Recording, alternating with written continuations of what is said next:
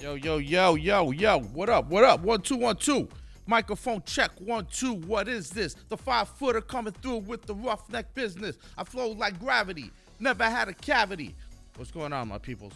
This is the Ino Contigo Show. Aquí en vivo.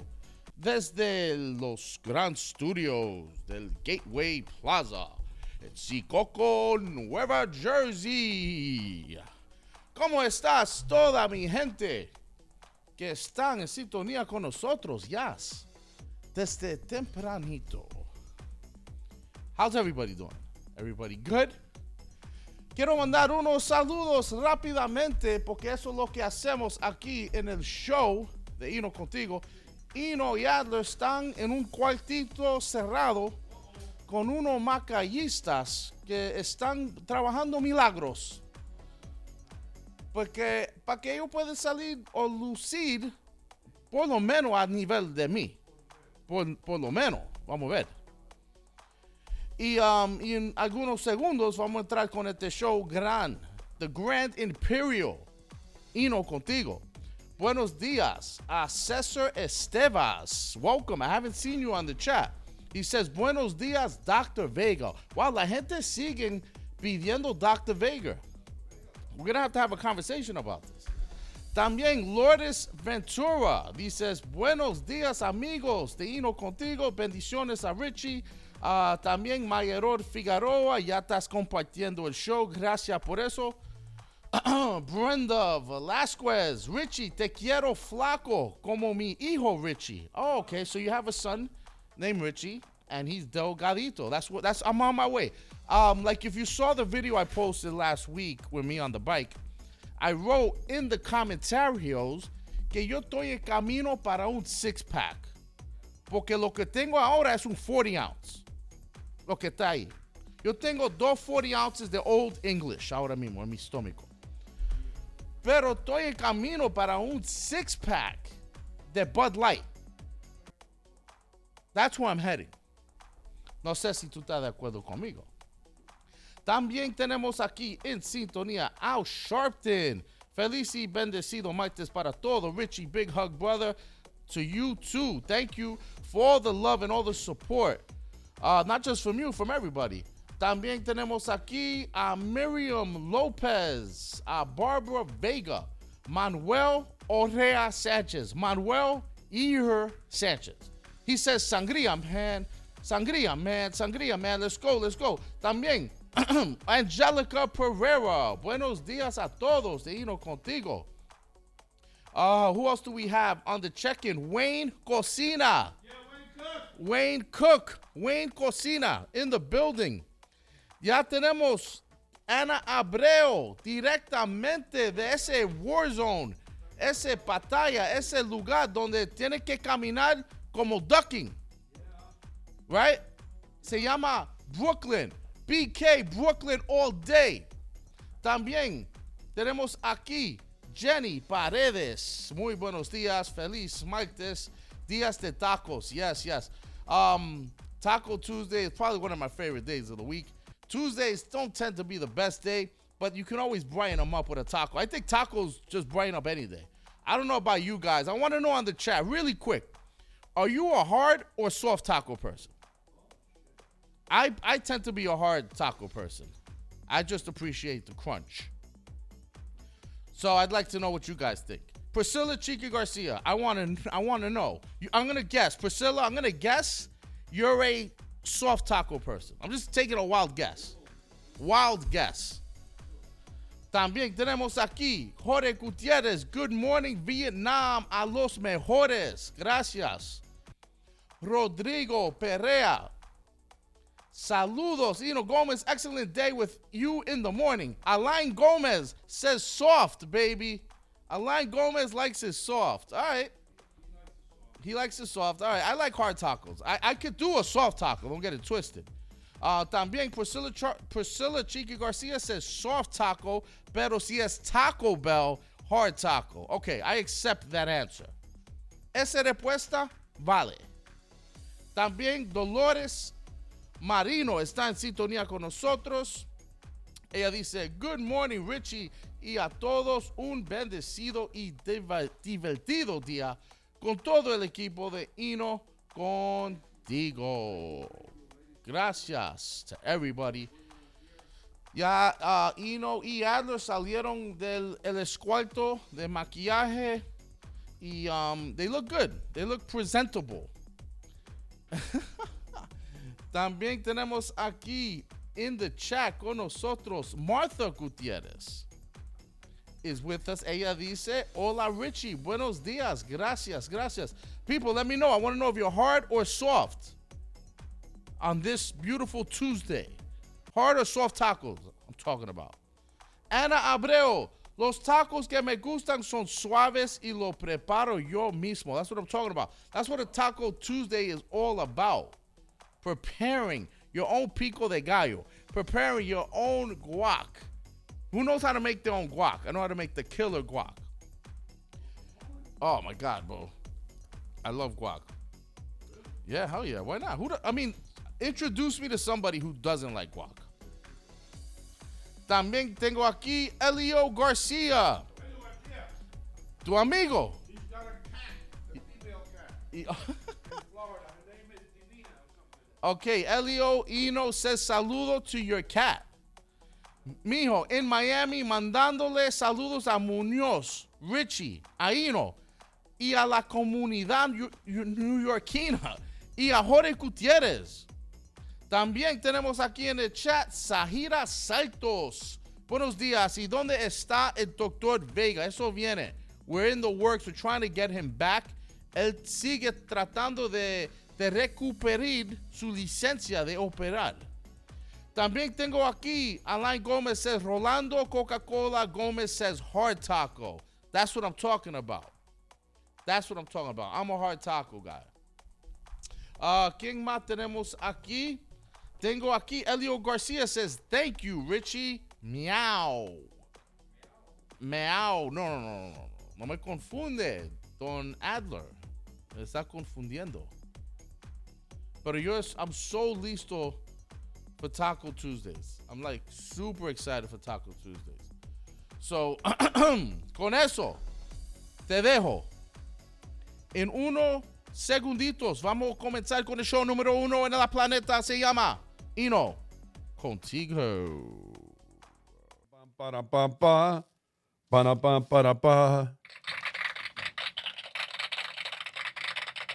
Ahí tienen, ahí tienen los aplausos. Los grandes aplausos para todos ustedes que nos escuchan todas las mañanas. Sí, señor. Uh, let me see. Este no es. Este no es. Este no es tampoco. Eh, no, aquí no está. Aquí no está Richie. Anyway, mis queridos amigos, vamos a, a- a comenzar lo que hacemos aquí todos los días. Voy a ponerme esto. Esto es- está cool esto que me regalaron. Dude, that's a cool jacket. It's a cool jacket. I can model. Look, look, go like this. Hi, how are you? O hacer como los modelos de, ¿se acuerdan los catálogos de Sears? Los modelos de- se tomaban las fotos así. Yeah. Todos estaban apuntando hacia arriba y tú mirabas y tú. Y el niño perfecto por allá y la esposa lindísima por acá. Hoy no.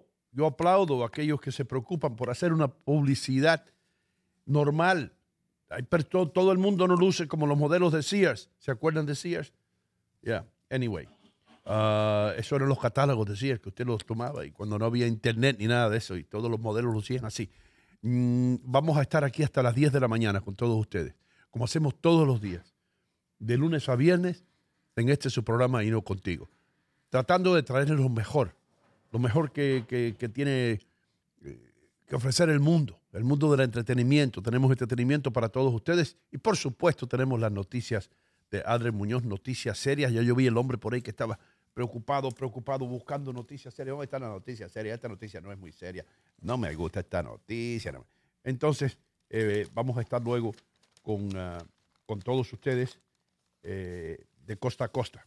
De costa a costa y de, no de costa a costa, de océano a océano. Nos escuchan personas en Ecuador, en Colombia, en Chile, eh, del otro día de Portugal, en España.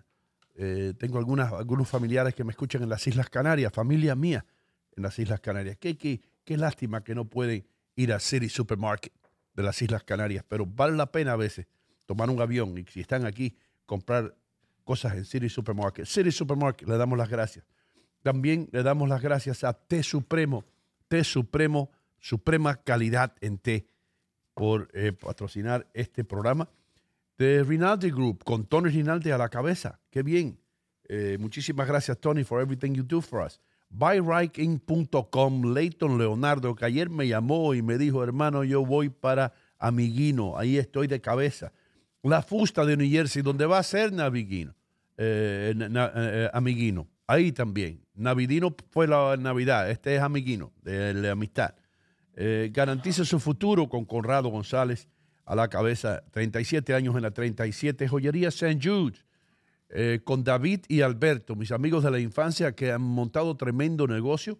Gracias, hermano, por tratar a las personas que van diciendo, yo vine de parte de Hino contigo, mm, súper bien. También Union City Home Center, ¿qué más se puede pedir? Miguel, gracias por tu apoyo, hermano, siempre tu sobrino, tu esposa, la familia entera, apoyen a los pequeños negocios. Caballo de Troya, ese vitamínico que mantiene a Ricky Ricardo alerta siempre para hacer cuatro juegos de béisbol y dos de fútbol. Sí, señor. También Joy Builders, el constructor, el contratista honesto, con seguro, con palabra, con responsabilidad. Eh, ustedes dicen que no hay contratistas honestos. Aquí tienen a Joy Builders, ahí están en la pantalla los teléfonos. Eh, por supuesto, las oficinas del doctor Gilberto Gastel. Para mí, el mejor doctor del mundo. Y Frugos de Brooklyn. Estoy haciendo yo el programa mucho más calmado, mucho más ecuánime, después que empecé a disfrutar de té supremo, suprema calidad en té. Yo, sé que tal vez los estoy aburriendo, pero estoy diciendo la verdad. Ah, esto sí es té. ¿Mm? Eh, ha llegado el momento de presentar a nuestro elenco. Aquellos profesionales. aquellos, aquellos profesionales que trabajan conmigo aquí eh, en Hino Contigo. Eh, primero voy a presentar a un hombre que eh, cuando él salía a la calle en Perú, los niños venían corriendo, venían corriendo, porque te- querían disfrutar la sombra que daba su cabeza. Aquí está. Aquí, aquí Wow. está. Eso ven en días calurosos. Aquí está Adriel Muñoz. ¿Cómo tú estás? Eh, eh, interesante, Doino. Muchas gracias. Me gusta tu abrigo, realmente es una cosa. ¿Te gusta o no te Sí, gusta? sí, Dime la verdad, ¿eh? Luce bien, luce Dime la verdad. Sí, sí, sí. Me lo regaló mi hermana. Me dijo, tengo algo. Te queda bien, bastante interesante. Eh, Bueno, Doino, ese recibimiento, era verdad, ¿no? Yo compartí con los niños. Yo tuve una infancia muy bonita, gracias a Dios, jugando Sí, en los matorrales, en, las en los arbolitos de naranja, de, de- de- de coca también, porque en Tingo María crece mucho la coca. Entonces, ¿y, y por qué menciono esto? Porque sí he jugado. El ahí. padre nunca, el padre tuyo nunca te dijo, Adre, Adre, vete, coge unas hojitas de coca y vete y juega con, con- con la boa. No, no, no, la boa. Wow, No. usted sabe. No, no, no, así Con no. anaconda. No, eh, eh, eso están un poco más adentro. Hay que caminar unas cuantas eh, horas para encontrar esos animales un poquito silvestres. Tú me tenías a mí, Sí. tú me tenías a mí. Yo, yo pensaba que Adre Muñoz era Tarzán. Ya, yo, yo vivo en una zona selvática. Mi, mi, mi, mi ciudad, eh, Tingo María, está ahí en el borde de la selva. Lo que yo, "Eh, usted camina en la selva. Y después yo empiezo a preguntar por mi cuenta. Sí. Y me dice, no, tu amigo no vive en la selva. Tu amigo, y Tingo María es una ciudad grande. Yo creía que tú, yo te tenía a ti la imagen de Tarzán, tú, porque tú siempre estabas haciendo lagartija y poniéndote fuerte. Y yo decía, wow, yo, yo trabajo con el Tarzán peruano. Y después me enteré que tú manejabas un camión que se te prendió en llamas. Oh, sí, hoy lo, hoy ya hoy lo van a pasar ese video más tarde eh, porque quiero que se vea cómo era. Doino Gómez, pero realmente no, no. Este, yo te mandé videos de Tingo María. Es una ciudad muy selvática. Beautiful. Solamente muy selvática, obviamente. Bueno, señor, hoy te doy gracias. Hoy conversé contigo esta mañana. Te pedí una bendición especial por mis amigos, por mis hermanos, por mi familia. Que, y, a- y en forma muy especial te pedí que nos ayudes a entender, a, a entendernos y a comprendernos y a ser pacientes con nuestros hermanos, con nuestra familia, con el prójimo, con el vecino. Vi ayer una escena en, la en Manhattan, un carro que sin querer choca al otro por detrás. que estaba texteando, digo yo, fue una luz roja, pero el otro sale agresivo, combate, solamente por un pequeño incidente. La gente se ha vuelto sin, eh, no tiene paciencia, no tiene aceptación de las cosas y hay que pedir a Dios eh, en ese momento un poquito de paciencia, señor Gómez. Y yo pido a Dios también bendición para el programa de hoy, a todos los que están conectados, a los que están escuchando, a ti que estás mirando, te pido, pido Dios que te bendiga, que te guarde, que te proteja. Si tienes un problema el día de hoy, no sé si te estoy hablando a ti, no te conozco, no sé quién eres, pero yo he pedido a Dios que te ayude a poder solucionar ese problema que tú tienes. ¿Cuál será? Dios sabe, no te preocupes. Dios lo conoce, no es necesario que me cuentes, que me lo digas. Dios conoce. Señor, te pido tu presencia en este lugar y bendice a los que están conectados a redes sociales en nombre de Cristo Jesús. Amén. Amén. Ya, Ahí, Ahora está sí, bien, sí, sí, está sí, bien. amén. Tú notas que me estoy callando. Es bueno. Estoy dejando que, tú, que tú me dijiste que tú habías hablado con Dios esta mañana. Sí, ¿A qué hora fue eso? 5 y 10 por ahí más o menos. Dios está despierto a esa hora. Todo, bueno, omnipresente, omnisapiente. El Señor es Dios. Dios es Dios. Dios no Gómez. duerme. No existe. El sueño es una. El sueño no existe para Dios. Es algo humano, ¿no? No. El sueño Claro. lo necesitamos nosotros, los- Nosotros. Los, menos dichosos. Sí, ¿verdad? Al ¿Eh? contrario, el Y cuando tú tienes una perra como la mía que te despierta, ¿Qué hizo tu perro hoy que te despertó? I don't know, man. ¿Por qué? Estaba. I don't know, está buscando un perro. I don't know what the hell's wrong with her. A las 4 de la mañana. Complácela. O sea, busca, vaya a, un, vet- a tu veterinario, doctor Triana. Que- que tú- ayer Triana, me, Triana me llamó, me llamó Carlito también ayer y se me olvidó devolver la llamada. Mi amigo el veterinario Carlitos, I'm sorry, Carlos. I'll call you today. I'll call you today. Richie Vega, ¿cómo están las cosas? Estoy magnífico. Magnífico, te ves magnífico, Magnífico. hermano. Te pusiste una camisa hoy bien hip. Sí, sí. ¿Cómo Lástima que la gente no te pueda ver. Ahí te ven. aquí. Ahí, ah, look at that, look at that shirt, bro. Estoy Hazle, muy, ¿verdad? Mira Sí, qué sí. camisa. estoy muy hippie hoy. ¿De la- ¿Quién te la dio? Nuri, de Connecticut. No, no, t- estamos trabajando en unas Estamos cosas trabajando. Cool. Capitán América, tú muy así. cool, muy cool. Capitán América. El- ¿sabes? sí, el concepto que yo tengo para mis hoodies y para mis t-shirts que, van, que lo vamos a vender. Sí, vamos a vender. I'll give you a little teaser, un poco de un teaser. Vamos a tener un colgojo, un, un- un camisa del colgojo y Adler va a tener uno de la Inca. That's coming. Gorgojo y... Y la Inca, we're gonna have one together, but we're also gonna have our separate ones con un colgojo aquí. Yeah. ¿Entiendes? So, eso viene, bro. Eso sí viene. ¿Puedo mandar unos saludos? Hermano, saluda a quien tú quieras. Este programa es tuyo, bro. Ok, tengo ¿Qué pasa, aquí al señor Frank Chang. Frank Chang. Él, él no estaba en Singapur eh, desayunando. Parece que llegó de Thailand anoche. He, he travels all over the freaking place. I would love to be Frank Chang. También tengo aquí la perla mora. Está en sintonía con nosotros. Yeah, man. También el señor Ovi Garcia. Tengo, tengo pregunta para Ovi. ¿Qué? And you guys too, if you can answer. all right. I always see in videos, people I have friends that live in Florida too. They send me pictures of their gorgeous houses. But then why are their pools or piscinas, why are they encased? Have you ever seen this? Oh, I don't Como I don't- los piscinas, but then there's like an outer glass that's Really? covering the Bro, pool. really? Yeah, bro. And I, I wonder. No sé, eso fue un tipo en Jayalía, un cubano en Jayalía que dijo, oye, Cere, los mojitos me están matando. El otro día, Pero Roberto, ¿tú no, has- tú no has visto que ahí en, eh, al lado de coño qué barato eh, hay un tipo que pone cortinas de cristal? no jodas, chico", ¿verdad? ¿Y qué es lo que hace eso? Eso mantiene los mosquitos fuera, chico. Eso Ah, lo mantiene. tiene los que ver con eso. Pero porque entonces viene el tipo, oye, me llámate a, ¿cómo, ¿Cómo se llama el negocio? Piscina soy yo, se llama. Entonces llaman a Piscina soy yo y viene el tipo y le pone la, así la vaina. Oh, pero that, that's heavy duty, bro. That's, It's heavy duty, Oh, that's but- heavy duty. Pero eso viene un ciclón y se lo lleva. But it's encased. Eso viene un ciclón de esos que pasa por Miami de vez en cuando, porque en Miami todo está nice, todo está bien ahora, y todo- todos los videos que, que- que tú ves son los videos de, de los- de- de los árboles. y la, El otro día Obi puso un video que decía, el concierto del domingo, el concierto natural, y tenía unos pájaros cantando. Pero cuando viene un ciclón de eso, yo los he visto. A mí me ha agarrado un ciclón en Miami. Todo el mundo se va para Home Depot a poner plywood. I'm sure to God. Listen, they're driving Mercedes, black Mercedes, beautiful, y le Right. ponen un plywood en el techo. Ah, ¿sí? Planchas de plywood en el techo. eh, tú ves madera saliendo por las ventanas y todo el mundo, óyeme, acá viene el ciclón. y, y se van para allá y empiezan a dar martillazos en las casas. And they, they built this, this, this, this layers, Sí. these wooden layers around their houses.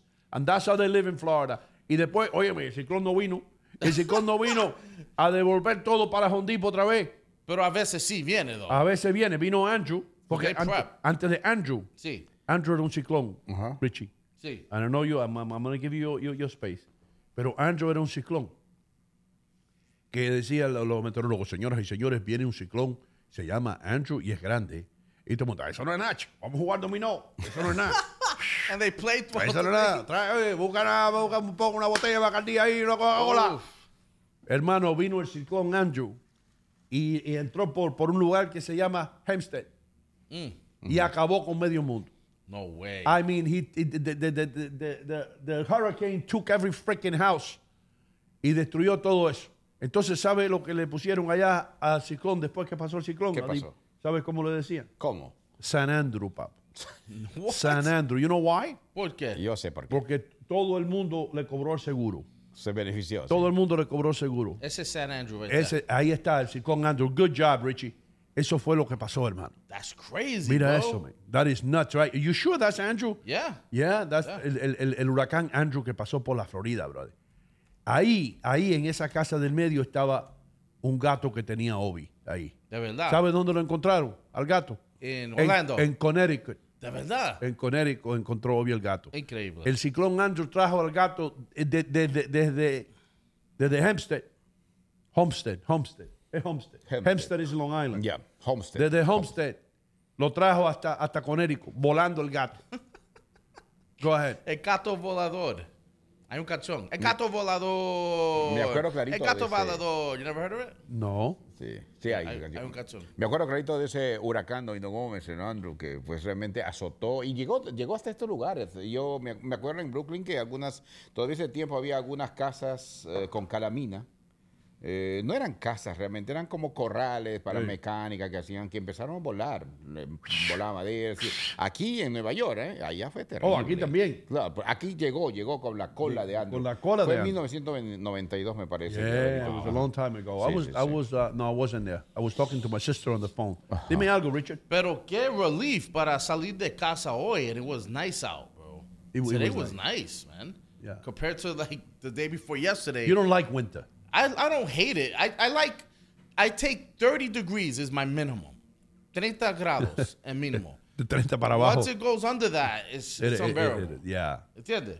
So, uh, quiero mandar unos saludos. Ok, I was giving a saludo a Ovi García. Ahora voy con el señor Jesús Capote. Jesús está Capote está en la línea, hermano. Él dice, buenos días Richie, que Dios bendiga el show. Adler con sus bendiciones mañanera.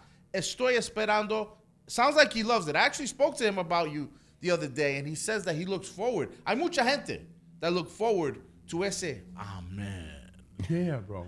Porque él, él es el que le trae la paz al programa y la esperanza. Y te voy a decir que yo he cambiado mi mentalidad. En serio, Sí, que sí. me alegra eso. ¿eh? Sí, Sí. Porque, porque tú sabes que, que la gente está... la- la- es una muestra de la desesperación que existe Mm. en nuestra sociedad, hermano. Aquella gente que, que te acuerdas que mandaban mensajes, porque Adre tiene que dar un mensaje tan largo de Dios, que esto, que lo otro. Son dos minutos, dos- un minuto y medio que Adre le habla a Dios, hermano.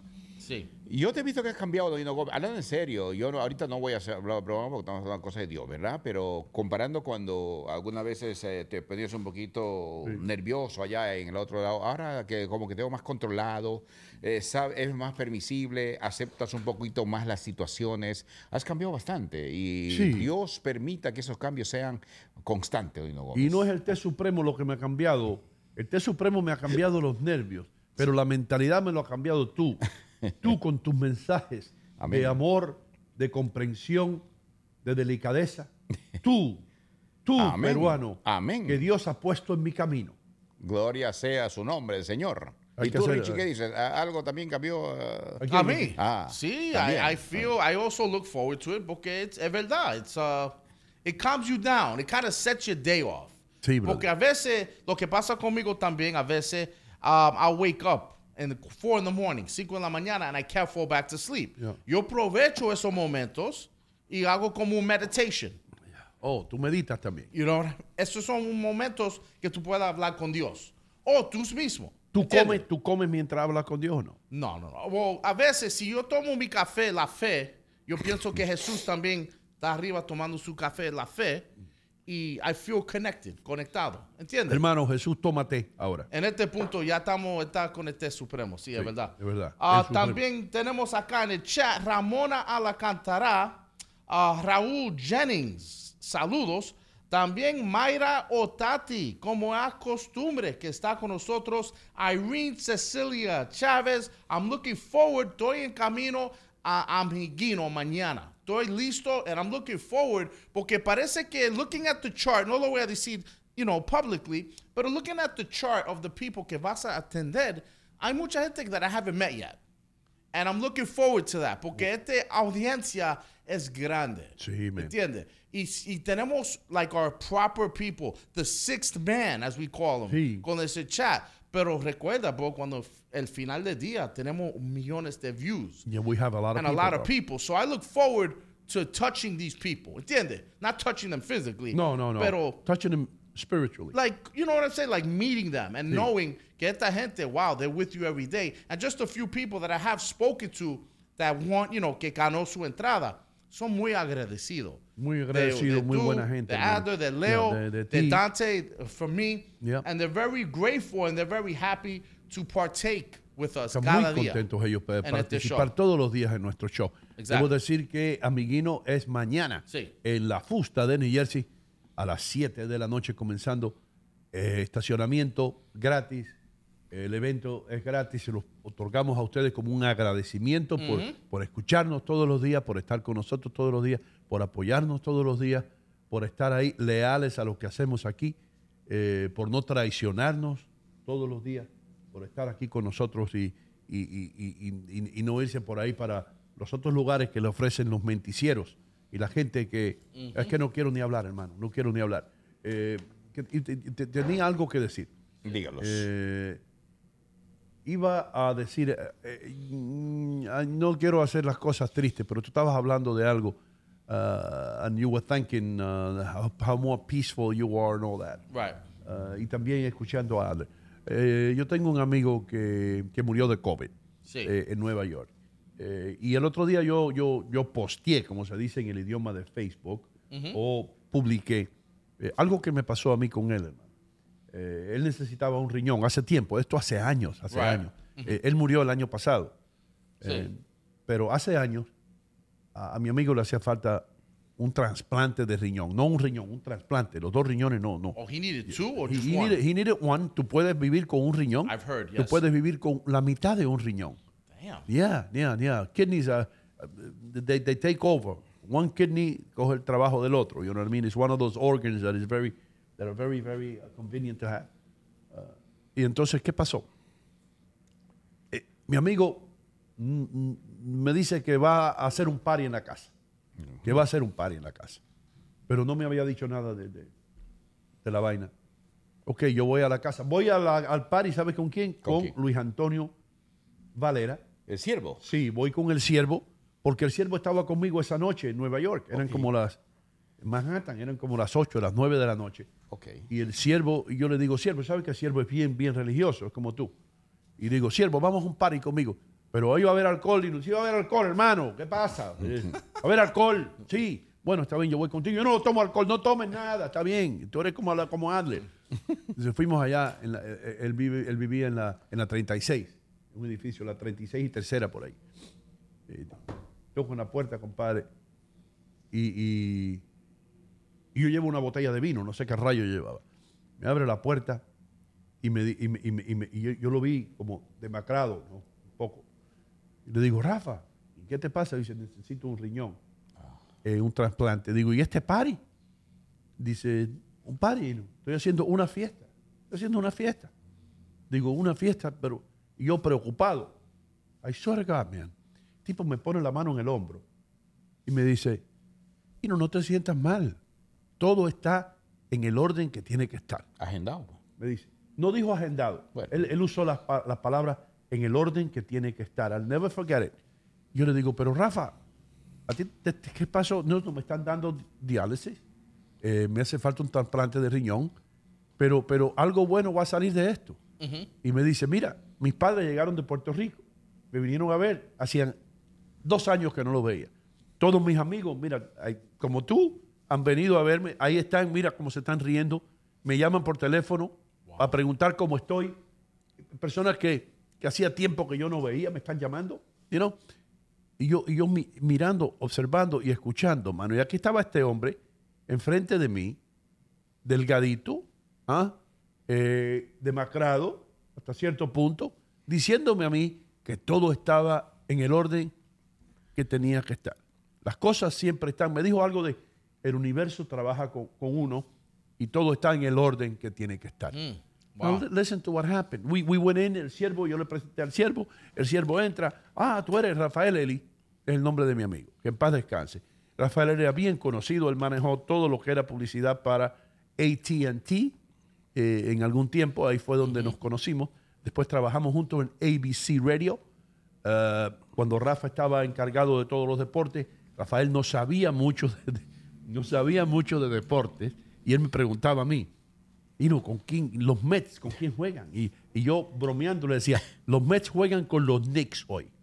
No, digo, sí, los Knicks y los Knicks. No, ¿y dónde van a jugar? Digo, Madison Square Garden. You know? Y lo bromeaba, yo le decía, no, no, los Mets, you know.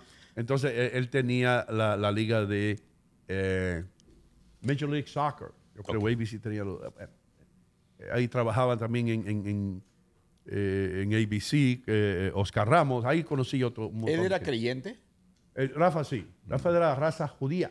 Oh, Rafa era judío. ahora entiendo muchas cosas. Sí. Entonces lo- los padres vinieron y estaban ahí con él. Entonces, escucha, escuchen ustedes porque esto es para aquellos que son incrédulos y para aquellos que no creen. Él me dijo, todo va a salir bien. De esta voy a salir, yo lo siento. Eh, cuando aquello empezaba el Internet a hacer estrago, empezaba el Internet a, a tener influencia en el mundo entero. y, y- y Rafa pone su caso en el Internet. Yo soy un hombre profesional de, de- de tanta edad, necesito un riñón. Los médicos me dicen que esa es mi última oportunidad. Eh, si algunos de ustedes están interesados en, en donar un riñón, yo soy y puso el tipo de sangre que era, Ok. todo eso, ¿verdad? En el Internet. De pronto, hermano, recibe un mensaje de una muchacha en Houston, 24 years old, 24 años, 25 años, una joven, una joven. Le dice, leí tu historia en el internet. Te voy a donar un riñón. You know, yo siempre he querido hacer algo bueno por la humanidad, algo, quiero hacer algo por alguien que se lo merezca. Y tú te mereces mi riñón. All right? They got in contact. Eh, yo no sé si ella voló desde Houston a Nueva York. Pusieron en un cuarto para hacer la historia corta. Pum, pum. Rafael recibe un riñón de la muchacha. They became friends, como es de, como es de esperar. Right. Se compenetraron tanto en, durante la operación, después la convalecencia, todo. Y they became like this. Good friends. Y todo bien, hermano. Y de pronto, yo no sé si tuviste un día a Rafael, pero Rafael era el promotor de eh, muchos partidos de fútbol a nivel internacional, de los grandes. Ok. Y, y- y- y Rafa venía y yo lo entrevistaba y hablábamos de eso y esto y lo otro y nos reíamos. Más que nada, nos reíamos, nos reíamos. eh, porque era un tipo con un sentido del humor tremendo y I used to love to, to listen to him and to his stories y jokes. Siempre tenía un chiste para todo. Sí. Y era una de estas personas que tenían gracias para, para decir chistes. Entonces, ¿qué pasa, hermano? Un día me llega una llamada aquí ahora con esto del COVID y me dice, eh, you know, ah, ¿tú sabes a quién pusieron en el hospital ayer? Digo, ¿a quién? A Rafa, tu amigo Rafael. Lo vi en Facebook, esto, lo otro. Ah, Rafa went into the hospital. Lo llevaron al hospital con COVID. No nada, los riñones le siguieron, el riñón le siguió funcionando perfectamente. Right. Entró con COVID y, y nunca regresó del hospital. Wow. Uh, I lost a good friend. Pero nunca se me olvida lo que me dijo, hermano. You know, aquella noche, con el siervo al lado mío. Hey, no te alarmes, no te alarmes. Todo está en el orden que tiene que estar. I had it in Facebook the other day. I put it up just to- as a reminder. Sí. Para recordarle a la gente que cuando usted está en contra, contra la pared, cuando las cosas están malas, si usted tiene la fe que tiene este señor aquí, que tiene Adler Muñoz, y que no tengo yo, debo admitirlo, y que posiblemente tú tampoco la tengas, Richie. We're not at this level.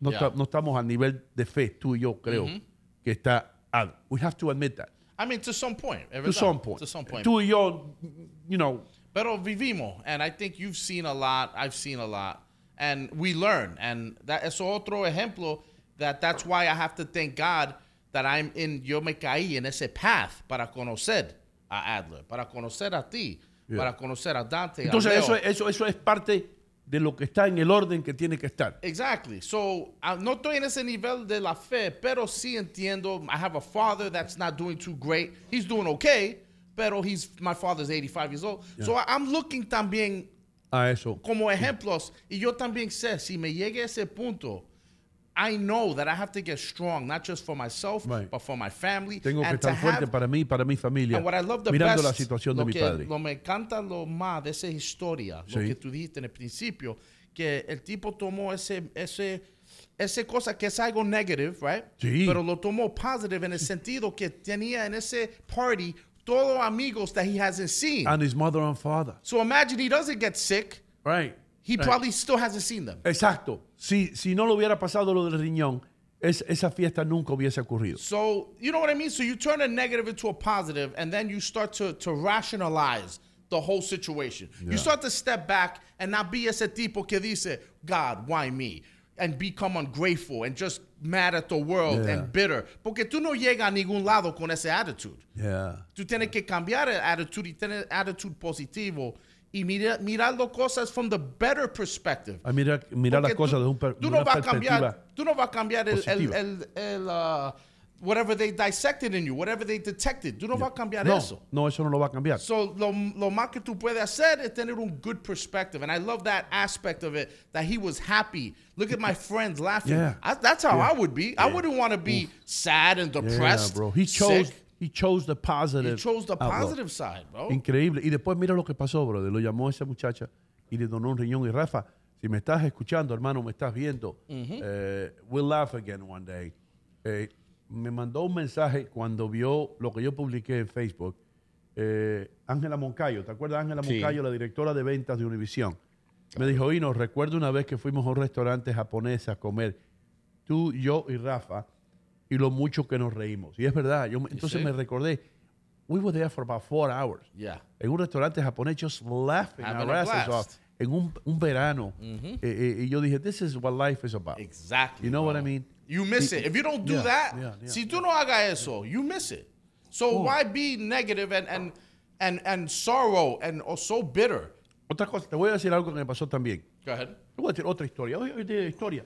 No, no, no puedo hacer más historia. Hoy las historias, sí. No sí, puedo sí, hacer más bueno, Well, that bueno, one is super eye opening. Tengo aquí Cuando tiene chance me hace una opinión sobre ese tema. Consuelo Consuelo Moreno says, Ino, yo soy un milagro de trasplanta de riñón. Amén. Bendiciones a los donadores. Cambian vidas. A los donadores, hermano. ¿Sabe Yeah. quién era un donador? El muchacho de 22 años. No, el de 22 al 27. Mora o Oh, el otro. Will- eh, sí, de Wilmer- los policías. Wilmer- Wilmer Mora. Wilmer Mora Sí. donó todos sus órganos. Cinco personas están vivas hoy o van a seguir viviendo Right. normalmente por, por la bondad de este muchacho.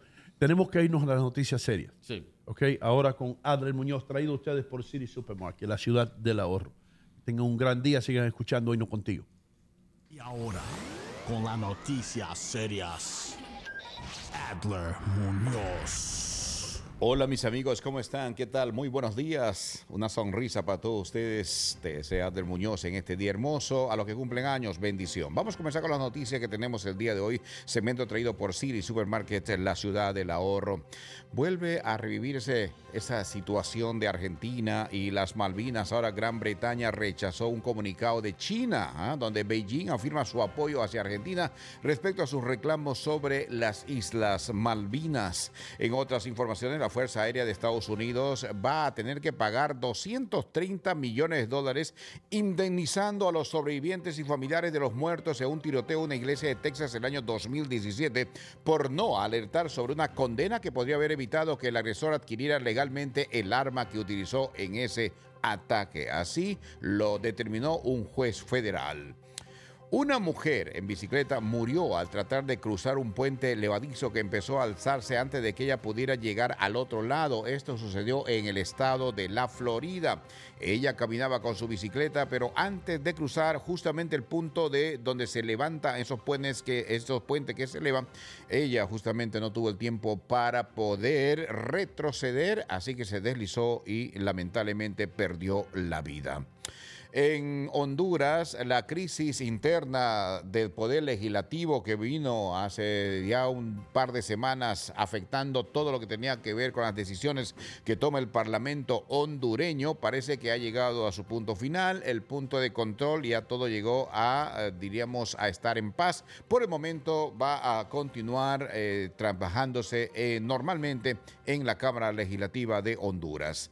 Hay preocupación en Haití, señores. No sé qué se puede hacer, tal vez dentro de las oraciones, todos ustedes pueden estar. Es que las escuelas y los comercios de todo Haití cerraron sus puertas el día de ayer y grandes cantidades de policías patrullaban las calles. Esto es eh, debido a un aumento de la delincuencia organizada en Haití y también de alguna manera porque se estaba conmemorando eh, un año del sombrío episodio cuando asesinaron al presidente Jovenel Mois en ese país de Haití. Ah, otra información que tenemos es de Costa Rica. El expresidente de ese país, José María Figueres, mantenía esa ventaja sobre los comicios generales que se realizó en el país de Costa Rica, eh, mientras eh, parecía que todo está encaminado a una segunda vuelta bastante prudente, bastante bien para el 3 de abril en el país centroamericano. El presidente de México, Andrés Manuel López Obrador, dijo que las casas de subastas de Francia se han propasado con la venta de objetos prehispánicos. Y es que hay un reclamo a Francia, porque dice que muchos de los objetos que están vendiendo en estos centros de subasta tienen que ver con la antropología y la cultura mexicana y que ellos están reclamando estos, eh, diríamos, objetos que retornen a México porque no es justo y en eso tal vez Andrés Manuel López Obrador tiene razón. En Colombia, tres artefactos explosivos lanzados contra una base militar en la ciudad colombiana de Cúcuta, que es frontera con Venezuela. Eh, no se registraron víctimas hasta el momento, pero está preocupante la frontera entre México, eh, perdón, entre eh, Colombia y Venezuela debido al tráfico eh, humano que existe a alto nivel y mucha delincuencia en la zona, que es como se dice en término popular y criollo, tierra de nadie. Así se ha convertido la frontera entre Cúcuta y Venezuela. En Bolivia, esto por lo menos puede alegrar un poco. Bolivia siempre se, eh, destacaba por sus carnavales eh, y comenzaron en Bolivia los carnavales en cinco regiones de de ese país eh, tuvieron la autorización eh, después de que dos años estaban cerrados por la pandemia. ¿Y por qué digo que alegra? Porque de alguna manera el pueblo se, ah, diríamos, se contagia de ese espíritu de los carnavales, los disfraces, el baile de las tijeras, la diablada y todo esto, hace justamente que Bolivia sea un país atractivo turísticamente en este país de febrero, que es la época de los carnavales. Y obviamente después de estar confinado tanto tiempo, pues es una alegría para el pueblo boliviano. Una enfermera en el estado de New Jersey es acusada de prender fuego a una compañera de trabajo en un hospital. El portavoz del Centro Médico de la Universidad de Hackensack eh, ha dicho claramente que la enfermera eh, que estaba como interina fue acusada de prender fuego a una de sus compañeras de trabajo. Parece que pues había situaciones, está investigando cuál es la razón por la cual le prendió fuego a su compañera, otra enfermera de trabajo. Claro. Ah, la buena noticia para el estado de New Jersey es que a partir del 7 de marzo las escuelas y posiblemente va a expandirse a otras eh, actividades también, ya no van a usar máscaras. Esto se ha vuelto bastante una noticia nacional porque se dice que otros estados de la Unión Americana también van a seguir el paso del gobernador Murphy de que eh, evite ya el, uso de mascarillas y todo estaría volviendo a la normalidad con respecto al uso de los cubrebocas. Esta es una buena noticia que trascendió ayer y que va, obviamente, va a ser una, es ya una noticia a nivel nacional. En la corrupción en Dominicana, pues está llegando a un punto, diríamos, judicial, ya que hoy habrá un juicio preliminar, o perdón, será el 4 de abril, un juicio preliminar en el caso Antipulpo, un caso donde muchos políticos están, diríamos, comprometidos con esa uh, situación. Así que la cosa está un poquito, eh, diríamos, difícil en cuanto a lo que podría pasar con muchas personas y dice que habrá sorpresas en cuanto a la determinación judicial que se da sobre el caso Antipulpo. Mis amigos, vamos a nuestras principales eh, ciudades y qué es lo que pasa con respecto al tiempo. Le voy a comentar rápidamente. mm, Chicago, eh, la temperatura sigue fría, señores, 20 grados. Si vas a viajar a Chicago, vete bien abrigado. Está el día de hoy muy, muy frío, llegará solamente a los 35. Los Ángeles, 55 actual, llegando a 80. Caliente va a estar la ciudad de Los Ángeles, soleado en este momento. Eh, bueno, cuando amanezca, porque todavía está de noche allá, pero el día entero en Los Ángeles estará soleado, señores. Nueva York, 36 grados. Amanecimos con una temperatura bastante buena. Vamos a llegar casi a los 50 el día de hoy y estará soleado el día de hoy la ciudad de Nueva York. Es hermoso lo que se espera para el día de hoy. Mañana será una copia eh, fiel. Le voy a comentar. Se está diciendo que el sábado prácticamente vamos a tener ya temperaturas de primavera. Estaremos bordeando los 60, así que prepárense. Esto es lo que se anticipa para el futuro en cuanto al tiempo en la ciudad de Nueva York. Si hablamos, señores, de lo que está pasando en Miami, quiero decirles ahora, Miami está a temperatura agradable, 70 grados, va a llegar a 80, pero el día se presenta mezcla de nubes de sol. Mayormente va a sobresalir el sol sobre las nubes el día de hoy. En la noche dice que hay probabilidad de pequeña lluvia o poca lluvia, si es que el tiempo así no varía. Eso es lo que se espera para la ciudad de Miami y otras ciudades. Se me ha traído por buyride.com, el mejor lugar para comprar tu vehículo usado. Mi amigo Roberto San Pedro ya está en cualquier momento, a venir a ver su vehículo que va a hablar con el amigo Leito. Y en cuanto a las noticias serias, se me ha traído por City Supermarket, la ciudad del ahorro. Doido Gómez, todo está en efecto. Hermano mío, muchísimas gracias. Muchísimas gracias por estar aquí con nosotros, a todos ustedes. Quiero decirles que la ruta 3 este, dirección este, que va al Lincoln Tunnel o al túnel Lincoln, está en malas condiciones ahora mismo. Yo diría que a 15, 10 millas por hora, lo estoy viendo por aquí. La 95 norte y 95 sur en perfectas condiciones. El George Washington Bridge tiene 25 minutos en el nivel superior, 20 minutos en el inferior. Eh, el Long Island Expressway está en buenas condiciones también. Ahora, tengo que decirle, no sé lo que pasó en la ruta 3 este, pero hay problemas con la ruta 3 este un poco más adelante de lo que yo puedo ver aquí, porque ya me enteré esta mañana que había habido un accidente. Así que si usted va para Lincoln Tunnel, escoja otra alternativa. Las reglas de estacionamiento... ¿eh? Está embotellado la, Está la- la embotellado, la quiere decir entaponado, embotellado, atrasca- atascado, Atascado. eh, enlodado, todo Sí, eso. sí. Todo lo que tiene que ser, eh, eh, que, que- que termina dado, como Diosdado, soldado, armado, no todo eso lo está en el Lincoln Tunnel hoy.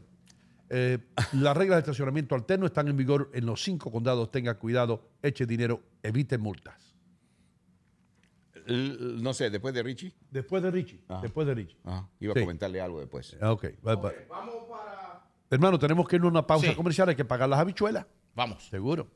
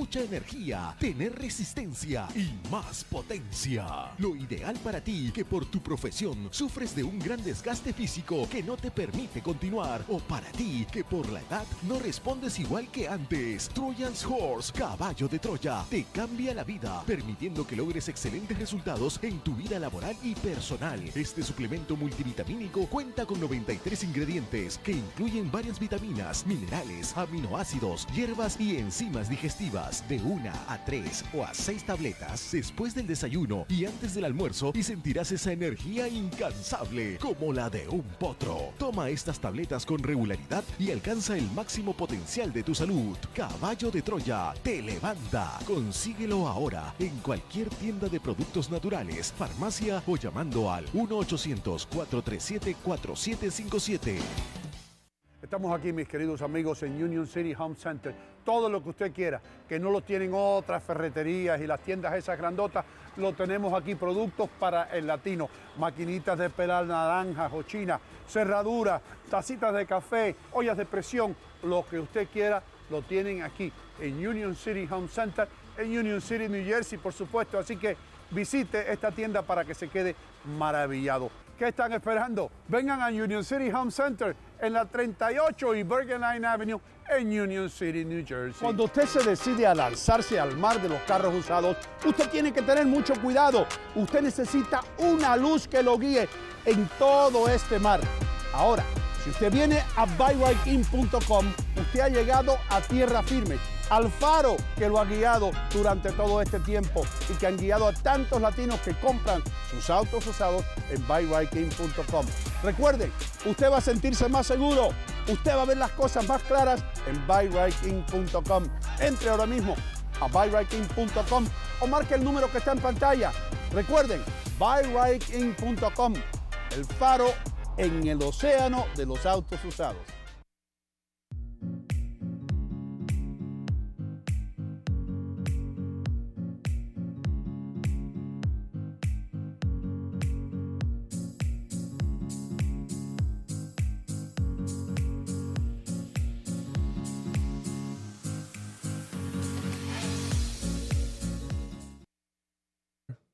Yes, sir, we're back, we're back. Estamos de regreso, mis queridos amigos. Aplaude ahí, Adre. Ahí, a, a- a ti te gusta, te encanta aplaudir, hermano. Te encanta aplaudir. Yes, sir. Damn. Yeah, man, he, he loves to he clap. does. He does. He's a clapper. Yo, creo, Eh, yo creo que el aplaudir es la emoción que uno tiene de poder estar entre amigos, de poder disfrutar de un programa bueno, de poder eh, sentir la presencia de Dios en este lugar. Eso es algo que uno aplaude, doña Gómez. Yo soy una persona que me gusta estar siempre optimista. Hace un momento me sentí mal cuando, cuando Richie me dijo, sé positivo, porque yo a veces hago bromas. Yo, "Eh, ¿qué pasa? No te veo bien, pero es un sentido como cariñoso, pero como decir, para dar, después para darle ánimo. Pero está bien, Richie, me dijiste, no, Gracias. se va positivo el día de hoy. Y, y- y- y eso es Donino Gómez, la vida, ser positivo. eh, Gracias enfocarlo a la vida. ¿Qué me ha dado tanto? ¿Sí? Así es, ¿no? Eh, cuando tenga chance hablamos un poquito sobre el tema que estabas diciendo porque tengo, diríamos, un par de cositas que decirle, ¿no? Ok, Sobre hermano, adelante. ¿Quieres que te presente? No, no, no, no, Eh, así nomás. espérate no, un no, momentito. no, Vamos con Richie, que Richie tiene Ok, que partir. ok, ok. Sí, no, nada más para pedir o despedir de este show grandísimo. Despedir, él se va a despedir. Voy a despedir. Tengo una cita con el señor Conrado González y el equipo entero de Garantice su Futuro. So, um, I'm going to go do that. Pero te voy a dejar en manos muy bueno. De una del- computadora. del- de un computer. on autopilot. Te voy a dar como en autopilot. Este avión se va, going to fly en auto. Señoras y Ok. señores, estamos volando a través del piloto automático. El head pilot, lo, eh, quien es Leo Viches, ya está casi para llegar acá, pero te voy a dejar en buenas manos. ¿ok? Hermano mío, garantice su futuro. Vete para allá para 37. Yo sé que vas a aprender mucho hoy. Eh, tú eres el, el boricua que más trabaja eh, en Nueva York, bro. Tell me about it. Tú estás aquí, estás allá. Exactly. ¿no? Y ahora te vas rumbo a la 37. Vamos. All right. Gracias. Thank you very much. Make sure that everything is in order. Everything Make is sure good. that- you guys okay? are rolling. Estamos and all aquí. the sponsorships are rolling on the bottom. Está So todo el you're mundo, good. lo- lo- lo- los sponsors, muy Sí. importantes, los anunciantes están abajo, incluyendo The Supremo, suprema calidad en té, incluyendo eh, la fusta, incluyendo todo el mundo. El- el- ahí veo al doctor Gilberto y no contigo. Ok, Perfecto. good. Gracias, good. bro. Thanks. Eh, eh, eh, all right, Richie Vega. Vamos a darle un aplauso a Richie. Hazlo. Yeah, yeah. Muy bien, Richie. Bueno, ahora quiere que te presente la, la sección tuya. A mí me gustaría una cosa, Pero si ¿cómo? usted- ¿Tú quieres que te presente o Sí, no antes que se vaya Richie, O antes que se vaya Richie. no me gustaría mucho que usen ese nombre para él, un gran amigo, un gran hermano, un hombre que siempre está pas- pasivo. El de gorgojo. el gorgojo. No sé, como que suena un poquito ah, no apropiado para él. No apropiado No para él. para- No le vamos a llamar el gorgojo, vamos Sí. a llamarle el piojo. peor. Ah, peor, peor. Cambiemos entonces. Sí. ¿Quiere que te presente? ¿Cómo te presento? Damas y caballeros, señoras y señores, y aquí está Adrián Muñoz con un pensamiento profundo.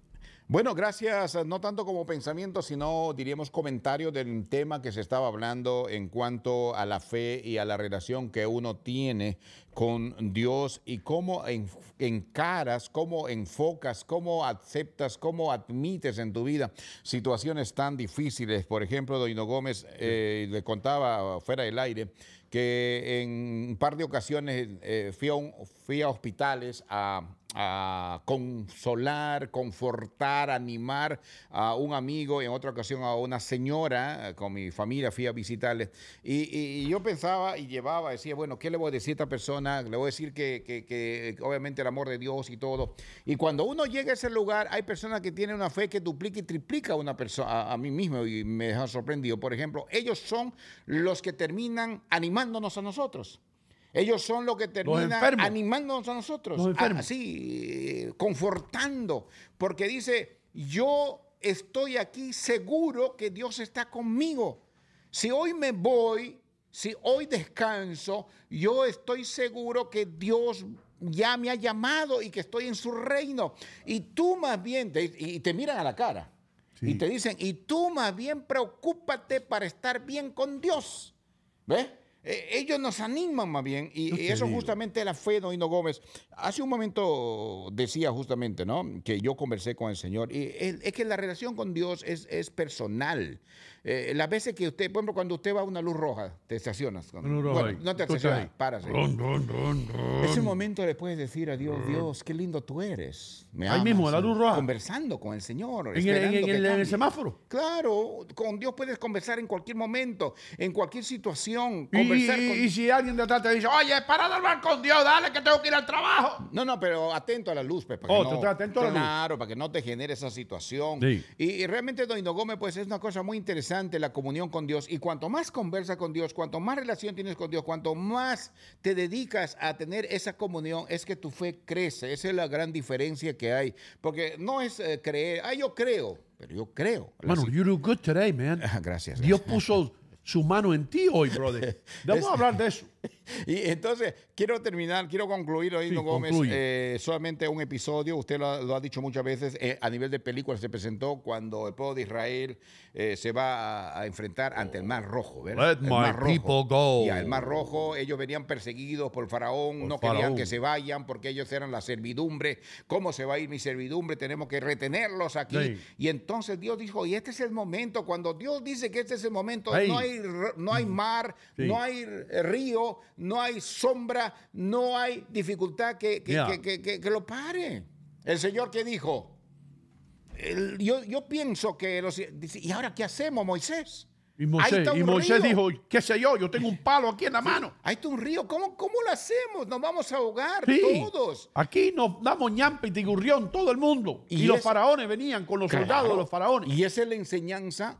Ellos estaban entre la espada y la pared. Y muchas bueno, veces- ahí no había pared. Bueno, bueno, es una, diríamos, una ilustración. Ah. Claro, porque muchas personas nos encontramos hoy día, en este momento, de repente estoy hablando a alguien que está entre la espada y la pared, no sabe qué hacer, no sabe qué decisión. El mar rojo está al frente, ahí está, y aquí tengo a los soldados romanos que vienen, yo estoy aquí en medio, entre la espada y la pared, no sé qué hacer. Es que si tú confías en Dios como confió Moisés, el mar se abrió. Mar se abrió, ¿por qué? Porque Dios abrió la gran dificultad que tenía ese pueblo de cruzar. Esa era la dificultad. Si tú tienes una dificultad el día de Oh hoy, my God. pon la mano de Dios. Eso es todo. Así de sencillo. Ahí no está. tengo más nada que decir. Ahí está. Así de sencillo. Let my people go. Verá que sí. Es una, es una Let enseñanza my muy people buena. go. Así dijo Moisés. Es una Pues- enseñanza muy buena. Y no, hay muchas cosas que debemos tocar. No, quería tocar esa parte espiritual. No vamos a ser religiosos No, solamente. no, yo no te quiero preguntar dar- algo. Yo eh, quiero sí, decirle sí, también eh, hello y saludar a toda la comunidad dominicana que nos escucha y nos ve en la República Dominicana a través de Canal América. Eso. Señor. Eso. Y a todos los dominicanos que siempre nos han apoyado y que han estado aquí en los Estados Unidos con nosotros, nos escriben todos los días diciendo, los hemos escuchado a ustedes desde que estaban en el otro lado, desde el siglo pasado. Yo puedo decir eso con confianza. Claro, desde el siglo pasado nos vienen escuchando, hermano. Entonces, muchísimas gracias a todos ustedes que nos ven desde el siglo pasado. Era el siglo XX, ¿no? Era el siglo, Siglo XX. XX. Ahora estamos en siglo Siglo. XX, cambalache. pa, pa, pa, El que no mamá no llora y el que no llora es un gil. ¿Eh? Un gil es un, Un gil, es- un gil para, un, para un argentino es un tonto. un tonto, ¿no? Un Sí, gil, no- sí. no un también, gil. el Perú también se oscila Para los eso. españoles es un gilipollas. El Perú también se oscila eso. Ah, tú eres un gil. Como tú eres un tonto, tú eres un quedado. ¿Qué pasó? No, la novia te dejó. Ah, tú eres un gil. Yo quiero y no quiero, no Sí. quiero, no quiero convertir esto en un programa religioso, you know, pero yo te digo lo, lo, lo que, lo que me falta a mí, el eslabón, the missing link en esto de la religión. Si yo, yo quiero saber ustedes, ahora mismo no hay nadie en el chat, esto está corriendo en automático. Y yo te puedo ayudar, sin embargo. Lo que yo quisiera, yo quiero asegurarme, yo quiero estar seguro de que hay algo después de esto, hermano. De- después que me pongan a mí el traje de caoba, que, que- que yo voy a un lugar, como dice la Biblia, o como dicen los, los- los que tienen fe de verdad, como dices tú, yo voy a llegar allá y yo voy a encontrar el rebaño de chivos que yo dejé cuando era un niño, ¿entiendes? Sí. Eso es todo lo que yo quiero, los chivos. Ya. Yo tenía como, como 14 chivos. 14 chivos. Sí. Oh. y, y- no, no 14. Tenía como 5 chivos. Cinco chivitos. Bueno, eh, eh, como 3 chivos. Ya.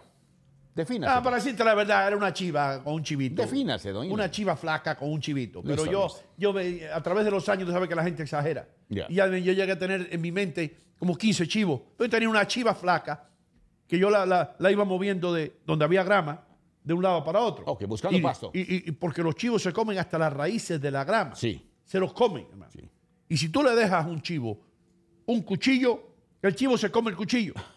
I'm telling you, bro. Escarman bien. Desde- yo, yo observé los chivos, lo- lo- lo- los- las cabras. Ya. No las ovejas tanto, pero el chivo. El chivo está así. Sí. El chivo mira. Es observador. Y el chivo, sí, el chivo huele. Y el chivo, si, si la cosa huele como algo que estuvo vivo hace mil años, él se la come. Es Tú cierto. le dejas a un chivo una correa, un cinto, ah, una correa de, de piel, el chivo se come.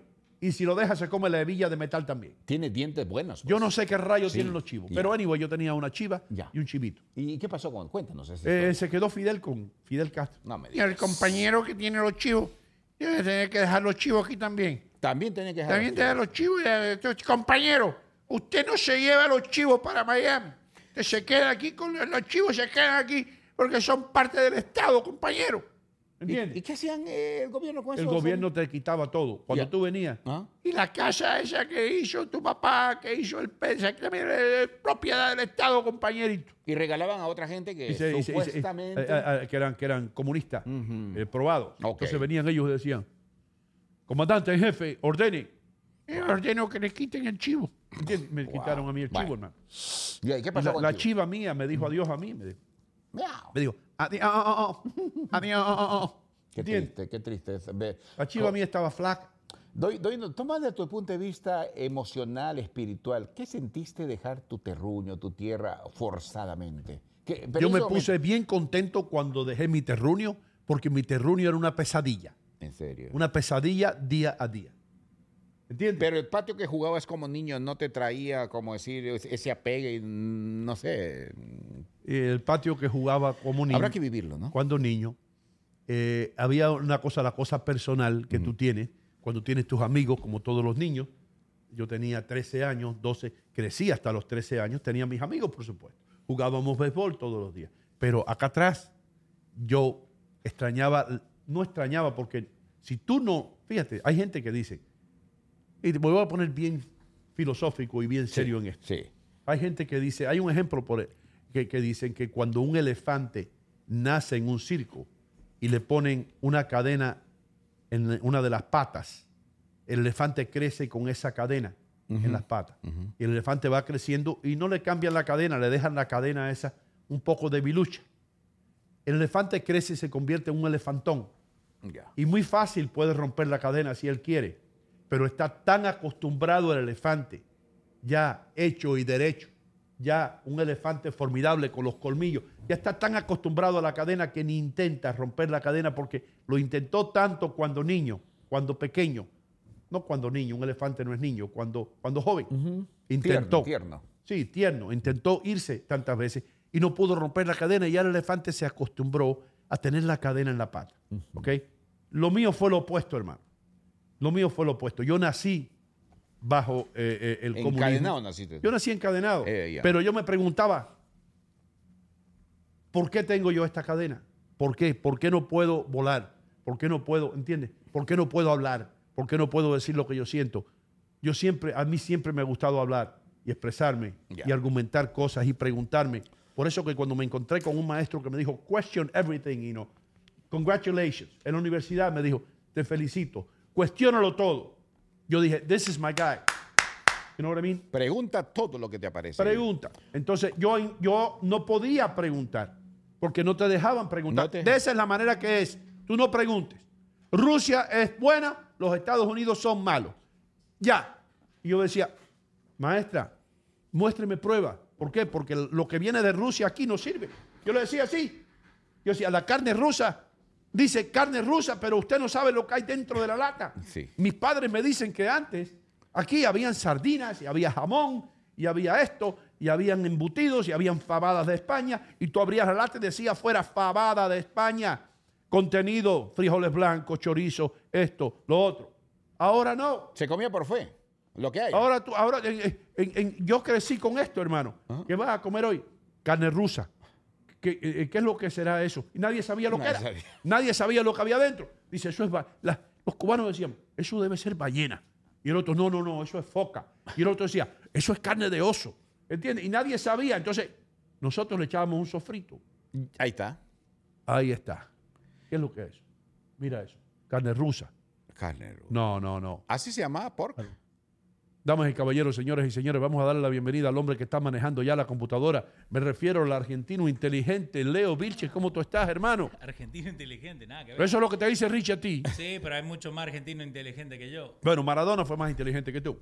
Hizo más plata, hizo más plata. Es- eso sí, hacer plata sí. Eh, no, acá estaba viendo solo que estaba hablando de la, de la carne rusa, que no decía nada afuera, estaba todo escrito La en ruso. carne rusa trae- tenía una- una- unas, unas letricas en ruso y, y- y- y lo demás, sálvese quien pueda, hermano. Adivinar, Así, adivinar. Entonces así. nosotros le echábamos tomate, cebolla, sofrito, ají, cuando el 50% de la carne y lo otro era un sofrito que inventábamos ahí. Le echabas malanga, yautía, eh, chícharo, lo que tú tuvieras. Entonces eso es lo que uno comía. Entonces yo me cuestionaba eso, hermano. Ahí tenés, mirá. Yo me cuestionaba eso. ¿Esa es la carne rusa? Esa es la carne Más o ¿Así menos. venía? Así, tú no sabías lo que era, brother. Tú decías, ¿será oso? ¿Será? Y la gente, you know what I mean? Wow. Entonces, así crecí Ahora yo. entiendo por qué Pero yo que- no crecí como el elefante. Yo crecí cuestionándolo todo. Porque yo, adivina qué, mi amigo, mi amiga, debo decir, mi amiga de siempre, de toda la vida. ¿Quién es mi amiga? La lectura, hermano. Sí. Y no te digo que yo soy el, el tipo que lee un libro por semana, no, no. Pero yo leía, brother. Yo leía selecciones Ah, de del Reader's Digest. Y yo leía selecciones de los años 50 que mi hermana las coleccionaba. ¿Entiendes? Reír es vida, decía algo así. ¿no? la risa, La risa remedio infalible. Humor en uniforme. Mi personaje inolvidable. Para que ustedes vean que no estoy mintiendo. Sí, sí, sí, ¿Ok? sí. Todo eso lo leía yo. Ah, bueno, ya, y entonces. Entonces yo leía, hermano, leía de, por ejemplo, eh, los comerciales. Me gustaba mucho. Me acuerdo de un comercial de un Mustang, del carro Mustang de los 62 por ahí. Ok. You know what I mean? Y yo decía, qué carrito más lindo. ¿Y por qué yo tengo que mirar el carro ruso este, eh, que parece un- una caja?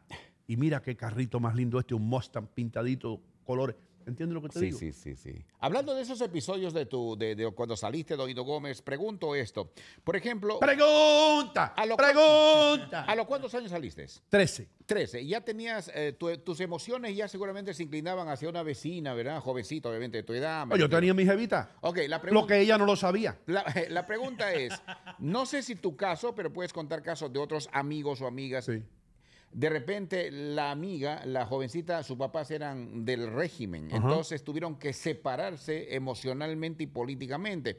¿Alguna vez conoces una historia de eso? ¿De alguien que pasó así? ¿Qué Oh, por supuesto, de, de- de- los padres que Ajá, eran los padres que pertenecían al Partido Comunista y los otros padres de, de- de él o de ella que, que, que era, ¿No lo dejaban juntarse? No, no se dejaban juntar. No era, no era, no era recomendable. Oh, ok. No era recomendable porque allá te, pue- te pueden usar cualquier cosa en tu contra.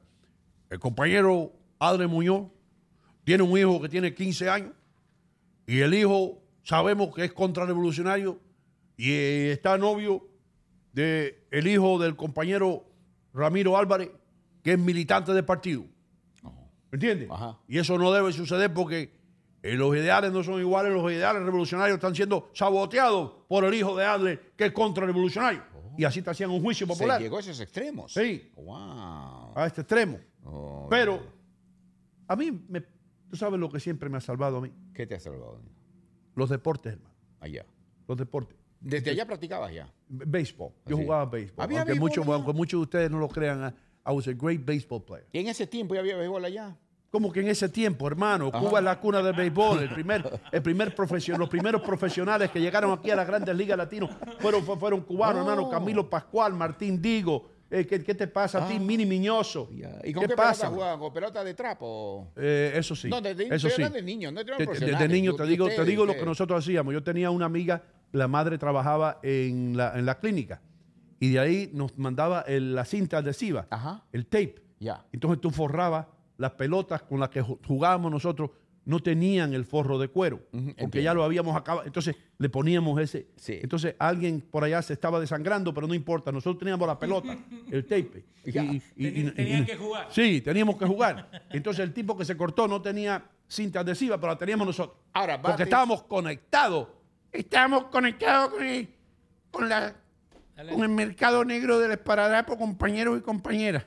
Y aquí nosotros tenemos a dos compañeritos que se cortaron los dedos y no pudieron encontrar cinta adhesiva para repararle las heridas, pero lo tenía el latifundista y traidor Gómez, la familia del que lo usaban para reparar las pelotas, las pelotas, para que el muchacho jugara béisbol. Y mientras tanto, habían dos compañeros que se cortaron los dedos que estaban sangrando, pero ellos estaban jugando pelota. Ahora, digo una cosa. El, el- el bate, porque el, el bate que usan El mejor bate me lo hacía el viejo mío, bro. de un palo cualquiera. El viejo, el viejo, yo me acuerdo que el ¿Cómo que viejo cogía un, palo. Ajá. El viejo era pelotero en su tiempo. Ya. Él medía el, el- el palo, lo cortaba, después lo iba, lo iba raspando poco a poco y después con un cristal roto, con un cristal de una botella, Ok. le hacía así, shh, shh, shh, porque no había papel de lija. Ajá. Había el cristal. Y el viejo me hacía unos bates, pero ya, ya yo empecé a crecer, empecé a ponerme más fuerte y rompía los bates. Entonces los bates también había que arreglarlos. Eso era un desastre, era un desastre. Nosotros íbamos a los estadios de pelota a recoger los bates que se partían. Los bates que, que partían los peloteros. Sí, sí. que, que lo de, aquí los desecha. Nosotros recogíamos esos bates y los clavábamos y le poníamos, ¿entiendes? Sí, sí. Y eso era un tesoro para nosotros. Oh, wow. Anyway, Wow. anyway. Eh, Perdonen que estoy yo remontándome No, a mi niñez. remontándome a mi niñez, hermano. Jugando ayer desnudo por la arena, mi niñez poco a poco vi pasar. Se me olvidó. ¿Sabes por qué te pregunto, Tonino Gómez? Porque las infancias son diferentes, ¿no? Por ejemplo, yo pasé una infancia diferente, tranquilo, corriendo con los animalitos, con los chivitos, con las... persiguiendo a las serpientes, si usted quiere. Tú tenías serpiente. Eh, Bueno, no tenía, pero ahí se encontraba en el camino. Entonces, usted, por ejemplo, tenía una infancia diferente. Nuestras infancias han sido diferentes, ¿no? Pero de acuerdo a nuestra infancia es que nos vamos desarrollando como personas adultas. Por eso, por ejemplo, hoy en día me preocupa a mí por ejemplo, ver jóvenes que no tienen criterio, que no tienen formación, ¿cómo criarán esos muchachos? Entonces las generaciones se van... Por eso dice que esta Oh. generación que nosotros estamos viviendo por eso. es una generación buena, gracias a Dios, porque sabemos saludar, No. sabemos respetar, sabemos eh, apoyar a la persona anciana, sabemos... eh, esas cosas hemos aprendido, Doñino Gómez. gracias a Principio, los brother, el principios, viejo, el viejo, Claro. el viejo me el Y viejo usted te- valoró eso, esa vida Seguro, de eso sí. Qué bien. Sí, y, y- y- y yo me acuerdo que yo tenía una lombriz entrenada. ¿Qué pasó? Victoria Zorilla dice, buenos días, Aller. Empecé una nueva vida cuando salí de mi bella Cuba y me alegro mil veces soltarme de esa cadena. Fue el día más feliz después de estar castigada dos años para que me dieran, eh, para que me la dieran en una granja. Yeah, man. La gente, la gente no entiende. Muchos, muchos latinoamericanos que leen el Granma y Juventud Rebelde y todos esos periódicos mentirosos, esos sí son menticieros. No se dan cuenta de, de lo que pasa en estos países, you know what I mean? Eh, y, y por eso tú dices, pero tú no extrañas a tu país. Yo no extraño a mi país en nada. El Eh. mejor día de mi vida fue cuando aterricé en Miami, cuando vi la bandera americana, hermano. ¿Voy a Cuando vi un país que me dio la libertad, que yo podía hablar y decir lo que yo quisiera. Ese fue el día más feliz de mi vida. Ustedes no saben lo que es ser un niño que le guste hablar y expresarse y que el maestro te diga, tú no puedes decir eso y la próxima vez que digas eso, vamos a hablar con el Comité de Defensa de la Revolución para que te suspendan la salida para los Estados Unidos. ¿Eh? ¿Te recuerdas cuál fue tu primera eh, comida o dulce o pan, lo que un sea? sándwich de jamón en Miami, en hermano. Miami? ¿Y? Sardina y aceituna. Yo no había comido sardina y aceitunas, aceitunas nunca. Y sardinas no había comido como una vez el viejo me trajo una latita de sardinas, de sardinas en tomate, Ajá. mi padre. Y, y- y- y- y yo- me quedé maravillado con aquello y después no, nunca más las vi. Y cuando llegué a Miami, mi, mi- mi pri- el primo de mi padre, Mini Gómez, que hermano, uno de los de la gente más dulce y más respetuosas y más nice que yo he conocido en mi vida, tenía una bodega, brother. Ya. Tenía Acá una en bodega. Miami. En Miami. Ajá, ajá. Una bodega, pero tremenda bodega. Ok. Y me dijo, ¿qué tú quieres? ¿Aceituna? Dice, mira allí, coge las que tú quieras ahí. ¿Qué tú quieres? ¿Sardinas? Mira ahí. Y yo dije, no, yo puedo comer sardinas. ¿Qué, qué sentiste? ¿Que estás en otro Hermano, mundo, yo, me, yo, mundo? yo, yo- yo me sentí lib- libre. Oh, comí libre. tantas sardinas y tantas aceitunas que en mi vida lo he comido más. No comí más sardinas y aceitunas. Te empachaste. Me empaché con la aceituna. Yo tenía, yo, yo olía, los gatos me seguían en Miami a mí. Y como yo olía de sardina, man. ¿Alguna vez tomaste Coca-Cola en Cuba? ¿Qué voy a tomar Coca-Cola? Are you crazy, Y man? cuando lo probaste en Te Miami, debo ¿qué- decir algo. probaste en Miami, Lo- ¿qué Aquí fue? hay un trivia, un Ah, trivia. a ver. Cuba y Corea del Norte son los únicos dos países donde tú no puedes comprar Coca-Cola. eh, eh, por, por la ley. ¿Ok? Sí. Entonces había un refresco que se llamaba Son. Y tú te tomabas el refresco Son. Porque estaba al tiempo, no había hielo para poner. Entonces, yo llegué al barrio mío, cuando llegaba un refresco, tú te tomabas el refresco, pero tenías que estar sin que los dientes te tocaran uno con los otros como media hora. Porque tú hacías así con los dientes. Y te, te quedaba una cosa en los dientes que mm, Como ácida. te daba escalofrío, ¿no? escalo- eh, era como arenilla. Ay. Entonces, tú te tomabas. Entonces, en, en- en el barrio mío había un viejo, había una barra que se llamaba el Bar Corazón. Ajá. Y ahí había un viejo que hacía limonada. Y nosotros íbamos y el viejo nos daba limonada. Ay. El viejo decía, ¿quién limonada, muchacho? Ven para acá. Me, me imagino lo endulzaba con jugo de caña, porque de- eso que había eso, Cuba eh, cuando aquello había azúcar. Claro. es lo único, una de las pocas cosas que había. pero cuando probaste tu primera Coca-Cola Oh, hermano, no. Cuéntame. Cuando yo, yo lo he dicho aquí, cuando, Ah. yo, cuando yo llegué a Miami, que yo puse una cuora en una máquina, Ajá. una cuora, ya.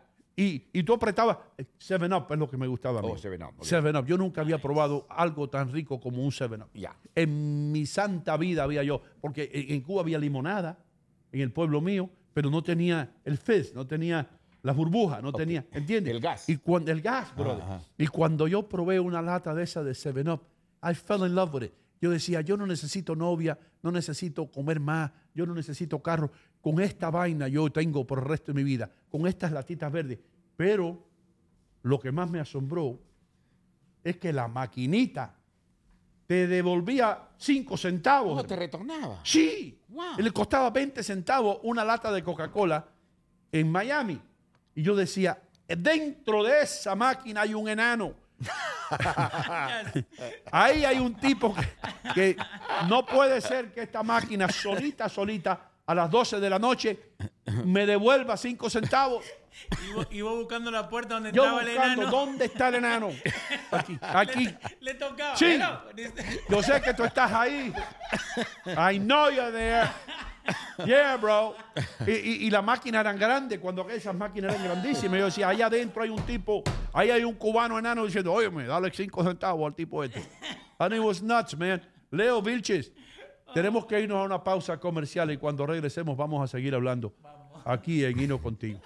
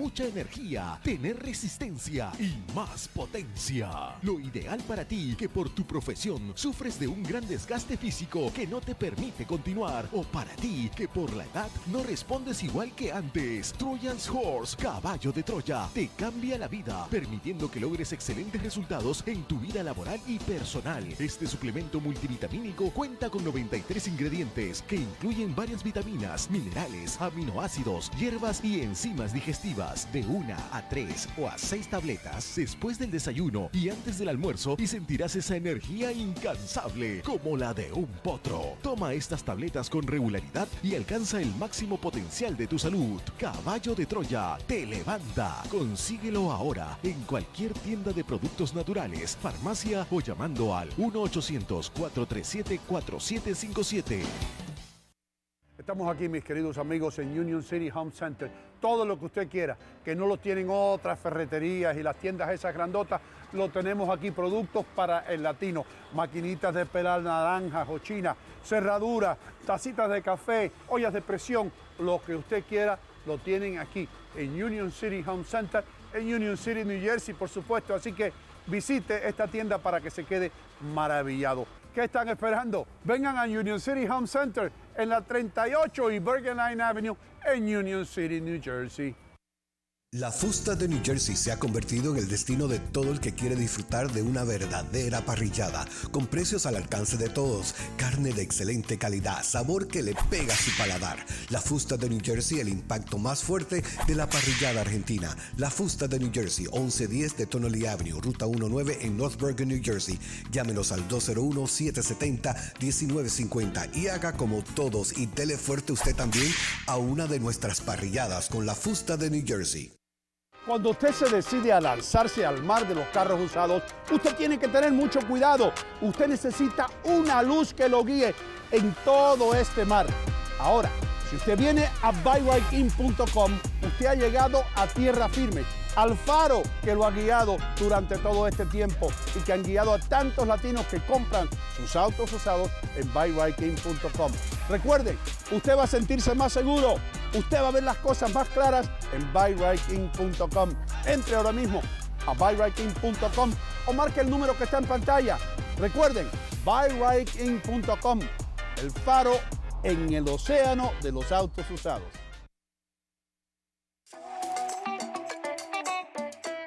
Señoras y señores, estoy en City Supermarket enfrente de la carnicería. Como ustedes ven, los cortes de carne más frescos ustedes los pueden encontrar aquí y todos los especiales o las ofertas que aparecen en el flyer o en el circular, aquí están. Estoy aquí con Mimo, el rey de la mozzarella, el hombre que hace la mozzarella aquí en City Supermarket. Y debo decir algo, es la mejor mozzarella, el mejor queso italiano que yo he probado en mi vida. Dino, io ti ringrazio di tutto, ma io chiedo che la comunità che venga qua nel sito supermarket è quella che va a giudicare se la mozzarella è buona e fatta a per bene. que la Sì. comunidad venga para que juzguen ellos. Sì, ven acá in Fairview, 289 Bergen Boulevard in Fairview.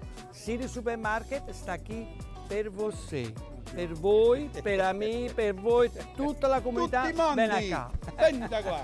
City Supermarket, la ciudad del ahorro.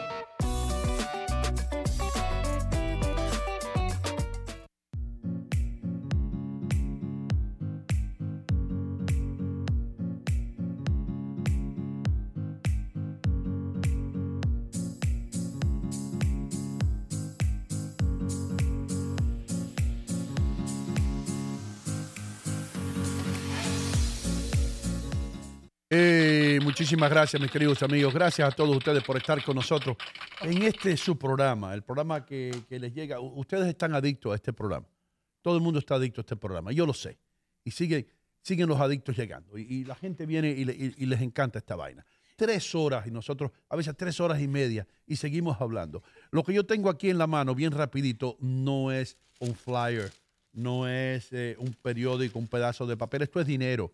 Lo que yo tengo aquí posiblemente aquí yo tenga conmigo como 60 dólares o 100 dólares en ahorros. Un poquito más. En ¿eh? City Super, un poquito más. Un poquito más. En City Supermarket. Y te digo algo, nosotros los que trabajamos aquí, vamos a City Supermarket. Leo, tú te conoces a City Supermarket de arriba abajo, hermano. Sí, exacto. Vos entra, entra por la puerta, mano derecha, tenés donde te ponen la, the, the- the cakes, después la comida preparada, después viene mismo, después the cold cuts que vende mismo, Right. después más allá está la pescadería, You después allá atrás está el yogur, del otro lado está la carne, da la vuelta está el licor y pagas. Wow, bro. te, te co- te conoces eso mejor que nadie. Mejor que, mejor que Mimo. ¡Ey! Este ragazzo ha estudiado tutta la tienda. Eh, damas y caballeros, recuerden, si ustedes quieren ahorrar dinero, pasen por el 289 de Bergen Boulevard en Fairview, New Jersey. Llamen ahora mismo si quieren al 201-402-2322. City Supermarket, la ciudad del ahorro. Eh, estamos aquí con Leo Vilches, Señor. con Adriel Muñoz, con eh, un sinnúmero de personas que han venido a visitarnos. ¿Cómo están ustedes? Gracias por mantenerse calladitos todo el mundo. Muy importante que cuando vengan a visitar los estudios, que se mantengan callados, por favor, Señor. porque eso sí me vuelve loco. Me vuelve loco eso. Leo, háblame. Eh, no, acá la gente te- está haciéndote preguntas. Que me pregunte, tiempo- pregúntame. so- sobre tus tiempos en Cuba. Eh, y Bárbara Alberto dice, ay Dios cubano, tengo que levantarme para ir a trabajar. Hay Dios cubano. Todos nos tenemos que levantar para ir a trabajar. Claribel González también dice, y lenteja con gorgojo. ¿No te tocó Oh, eso? Claribel, muchas gracias por escucharnos. La mamá de mi amigo José, Jo- José González, que trabajamos juntos por muchos años. Eh, les voy a decir algo. Eh, lo que Claribel se refiere es cuando tú hervías a veces los granos eh, que te daban, que tú podías comprar en la tienda, que eran eh, reducidos a, yo creo, onzas lo que te tocaba por persona, porque en Cuba hay una cosa que se llama la tarjeta de racionamiento, la comida está racionada y le toca a usted un pedazo de pollo hoy y el otro en dos semanas, un pedacito. ¿Qué, una, una, una like stamp que te lo ponen? O, Eh, no, ellos te lo van anotando con, con tinta. Te dice, Leo Vilches, núcleo familiar 4. Le tocan 16 onzas de pollo. Este mes o esta semana o lo que ellos Wow. elijan. Entonces, cuando tú compras tu pollo, ellos le hacen así una cruz. Sí. Quiere decir que ya tú compraste ese pollo y tú no puedes volverlo a comprar. Entonces viene ahora Ramiro, que le toca también un muslo de pollo. Ajá. Pero un muslo de pollo porque él en vez de cuatro son dos. Entonces le toca menos Un muslo. un muslo. Entonces él compra su muslito de pollo y el tipo aquel le pone así con tinta ¿eh? Eh, en, en la tarjeta de racionamiento. Wow. Crazy. Le dicen la libreta, en Cuba le dicen la libreta. Y todo el mundo lleva su libreta y la comida está racionada. Entonces, lo que, lo que Claribel menciona es que a veces te tocaban granos y cuando tú te los llevabas a casa, esos granos tenían gorgojos o tenían los insectos que se le meten por dentro a los granos y se comen los granos por dentro. Pero tú tenías que comértelo así y todo porque era lo único que había o lo único que hay, que lo único que hay. Tú, tú, lo, tú lo hierves y lo que ella se refiere a lentejas con gorgojo era que después que tú hierves las lentejas, los gorgojos mueren y salen de los granos y flotan arriba del agua. Entonces tú apagabas el fogón o la estufa, Ajá. dejabas que el agua parara de hervir y tú le quitabas los gorgojos que estaban flotando en el agua Ajá. y cocinabas las lentejas después sin los insectos. ¿Qué te parece? To- Todo un proceso solamente para para, para quitarle el gorgojo al grano, hermano. Y vos tenés el boludo hijo mío que vaya, agarra la bolsa nomás, la corta y la pone La arriba. corta y la pone. Aquí sí, aquí, Ah. aquí alguien se encuentra un gorgojo en un grano y eso es, salen las noticias. Una lenteja me- media diferente. Estamos en la casa de Ana María Rodríguez. Ella compró un paquete de lentejas Leo Vilches y la marca esta está en- enfrentándose a muchos problemas porque la señora encontró un gorgojo en uno de los granos. Aquí tenemos a la señora. Yo lo voy a Sí, yo, eh, yo eché mi, mi- mi bolsa de lentejas en el agua y de pronto yo veo que sale un, un- una cosa para arriba, un, un animalito, y yo miré y era un gorgojo. Y ahora yo ya nombré un abogado y ellos van a poner una demanda en contra de la marca de lentejas Leo Vilche para que nos den dinero porque este gorgojo me ha traumatizado. En Cuba se comían los gorgojos. Y el abogado atrás de la cámara haciéndolo así con la manito, like, para de hablar. No, oh, sí, para, oh, sí, para oh, de sí. hablar. Shh, shh, no Let me say that.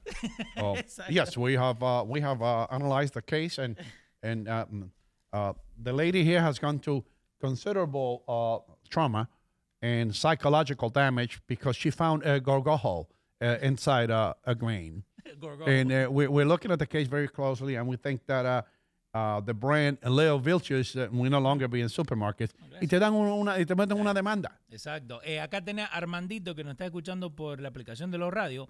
Manda un texto y dice: Recuérdale a Hino el café de chícharo. Oh, el café de chícharo. ¿Cuál es Hermano, ese? Chícharo. conozco. Piso. eh, Tú sabes la- los chícharos que tú coges aquí que los cocinas y haces sopa de chícharo. En Cuba se mezclaba los chícharos con el café.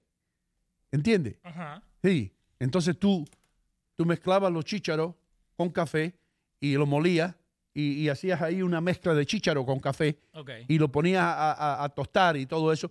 Y, y ese era el café que había, un 40% chícharo y 60% café. You know what I mean? So, volviendo a lo- a lo que te preguntó Ale recién de la, la primera cosa que vos comiste y todo. Cuando vos probaste el café acá, ¿no te supo like the same o te gustó más este o aquel? you know what? I, was, I wasn't a coffee drinker. Ok. Yo, yo no tomaba café cuando yo llegué aquí. Yo nunca tomé café en mi país. Pero lo que sí te digo es esto. Cuando el viejo mío... eh, eh, primero que nada, es que, es que es tanta la historia que ustedes no, Vamos, ustedes no lo van a vamos, creer. vamos, ustedes no lo van a vamos, creer. Vamos, vamos. Ok, era ilegal que tú tuvieras café en tu casa. ¿Cómo ilegal? Ilegal, sí. El café se usaba mucho en la bolsa negra, porque lo que te daban en la tarjeta esa de la que yo hablé Sí. era tan poquito que se te acababa. Entonces el café empezó a subir de precio porque la gente que vivía en las montañas cosechaban café y lo vendían en la bolsa negra y lo vendían a un precio bien alto porque en las tiendas no había. Entonces El compañero, compañeros y compañeras. Este, quiero hablar aquí a todos los compañeros que están vendiendo el café ilegalmente. Clandestinamente se están beneficiando de la falta de café en Cuba. De ahora en adelante, quiero pasar una ley donde aquellos compañeros y compañeras que se encuentren vendiendo café clandestinamente van a recibir 10 años de cárcel, sin excusas ni pretextos. Esto se debe a la explotación del, del humano por el humano. Y ustedes no tienen que hablar de nadie de café. Entonces, pues nadie sabía qué carajo dijo. Así terminaba. ¿eh? Así terminaba él. Pero entonces ahora la ley aplicaba que tú no podías tener café más que el que te- a ti te pertenecía. Entonces, escuchen esto. La tarjeta tuya decía, o la libreta decía, que tú recibías una libra de café por mes. Venían a tu casa y tú tenías tres libras de café. Te decían, ¿y de dónde salieron las otras dos libras, compañero? ¿Dónde usted las compró? La ¿Quién se las vendió? Wow. ¿Por dónde las compró? Y tú tenías que justificarlo. O, encuentra un vecino que jure que él te regaló el café, porque tú no estabas supuesto a tener más café. Pero el viejo mío compraba el café en grano. Y yo a veces iba con él en el tren y traíamos, traíamos una bolsa de café y el viejo la tiraba por allá, lejos. Cuando pasaba el tren. No, no, no, no, dentro del tren. Ah. Porque a veces se metían en el tren y te miraban a ver, A chequear. a chequear. Oh, y si se encontraban la bolsa allá, el viejo decía, eso no es mío, eso no es mío. Pero la ponía, o sea, el viejo sabía dónde la ponía. Cuando llegábamos a la estación del pueblo mío, el viejo agarraba su bolsa de café y la llevaba. Sí, Entonces había que tostar el café. exacto. Fíjate qué trabajo. Tú no podías ir. había que tostar ese café, pero te vas a reír de esto, Leo. Vamos. El viejo this. se paraba en el portal Sí. y miraba de dónde venía el viento. ¿Cómo que dónde venía el viento? Sí, porque había una vieja que trabajaba para, que, que era del Comité de Defensa de la Revolución. Ajá. Entonces, el olor a café tostado es muy particular, es, es delicioso. El olor al café cuando se está tostando. Sí, exacto. El viejo le decía eso la tambora. Una cosa de metal Ajá. que el viejo ponía encima de una leña ardiendo, como hacen ustedes para hacer un asado. Sí, sí. El viejo ponía la vaina esa arriba de, de- y le daba vuelta, iba tostando el café, pero solo cuando el viento estaba soplando al lado opuesto de la vieja chismosa, de la vieja chota. Wow. ¿Ok? Entonces el viejo decía, dale, dale, vamos a tostar café, que el viento está para allá. Hasta eso, hermano. El viejo tenía que tostar su, su café, sus cuatro granos de café que había comprado en casa del diablo y que había viajado una hora en un tren para tenerlo en casa. Café, brother. Café. No droga, no cocaína, no heroína, no marihuana. Café. Que se consume aquí todos los días. El viejo tostaba su café, después el viento se calmaba y ahora había que moler el café. Y él, o en otro molino más moliendo café, escondido de que no viniera nadie y te viera. Así vive, así vivía yo. Así vivía yo. ¿Pero tanto jodía esa vieja? Esa vieja, bro, si, si eso, esa gente te pone en la mirilla, Ajá. para, tú tienes que entender que en Cuba Fidel creó un sistema de, eh, de chivatear. O. Y nosotros tenemos que cuidar la revolución, compañeros y compañeras. Si ustedes ven cualquier actividad anormal, cualquier actividad que esté en contra de la regla revolucionaria, es su deber denunciar a los que están cometiendo esos crímenes, que están poniendo en peligro la revolución cubana y el internacionalismo y el sueño del comunismo que tenemos todos nosotros en el corazón. Entonces las viejas esas se morían por delatar a alguien Sí. porque las aplaudían y le daban una medalla y toda esa vaina. ¿Entiendes? No le daba más comida. Eh, eh, eh, entonces, exacto. Pero entonces la- el pueblo empezaba a odiar a esa gente. Fulano es un chivato. Por eso es que los cubanos le dicen chivatones a todo el mundo que está vestido de verde. Porque esa gente te echaba para adelante, te tiraban debajo de la guagua, hermano. Y a ti por tener café ilegal te daban 10 años de cárcel. ¿Y por qué tú estás aquí? No, yo porque yo tosté café. ¿Entiendes tú que tú, tú estás en la cárcel 10 años? ¿Por qué está vos? No, maté 15. ¿Por ma- qué está vos? no, No, y vos por, por moler Yo café. estaba moliendo café y me agarraron moliendo café, hermano. Oh, wow. That's, that's, that's, that was our life. That was my life. Y no solamente eso, un sinnúmero de cosas más que tú te quedas frío, brother. Eh. Jo- José Vindel dice, en Nicaragua se les dice CPC o sapos. Sapos, se le dice sapos. A, lo- a lo- a los chotas, los chivatos. En Nicaragua están implantando el mismo sistema, eh, Daniel Ortega. En Chile lo van a implantar muy pronto. Lo mismo que tenía Allende hace tiempo. eh, eso lo van a implantar también en Chile porque es un modelo de es un modelo del bloque soviético. Es lo que es. Cuba lo, lo, lo modificó un poco y ahora los países latinoamericanos eh, que idolatran eh, los Castro y sus ideales, pues por supuesto están también adoptando ese sistema. Pero otra cosa que te iba a decir, ¿qué, qué otra cosa yo me acuerdo que era ilegal? Oh, po- olvídate de carne de res. Si tú tenías carne de res, mm, ahí Te daban más años si tenía carne de res que café. no, en Cuba si tú matas a alguien son 15 años. Si tú matas a una vaca son 30. ¿Qué te parece? Wey, Búscalo. wey, wey, wey, wey, wey, wey. 30 años si matas una vaca. Si tú matas a una vaca son te dan 30 años de cárcel, hermano. Aunque la vaca sea tuya. ¿Qué te parece? Tú tienes que traer un permiso para, para tú poder tocar una vaca de esa. Ahora la, la bajaron un poquito. Ahora te dan 10 Listen, años. man. Este, esto, esto- este cuento, esta historia me la hizo el primo mío. Ajá. Y creo que fue mi primo Javier quien me lo hizo. Sí. Y esto no es mentira. Él estaba un día caminando por su vecindario y se había muerto un, un toro, una vaca, un, un buey, ¿no? Sí. Se había muerto, ya sabes. Entonces vinieron los investigadores, porque tú tienes que llamar inmediatamente. Oye, compañero, aquí se murió una vaca. Llame, llame, llame, llame, llame, llame. Entonces vinieron y trajeron un veterinario, un doctor de eso, y determinaron que la vaca se había muerto de una enfermedad contagiosa, hermano. Right? La vaca, que una, una- yo no sé si era la vaca loca.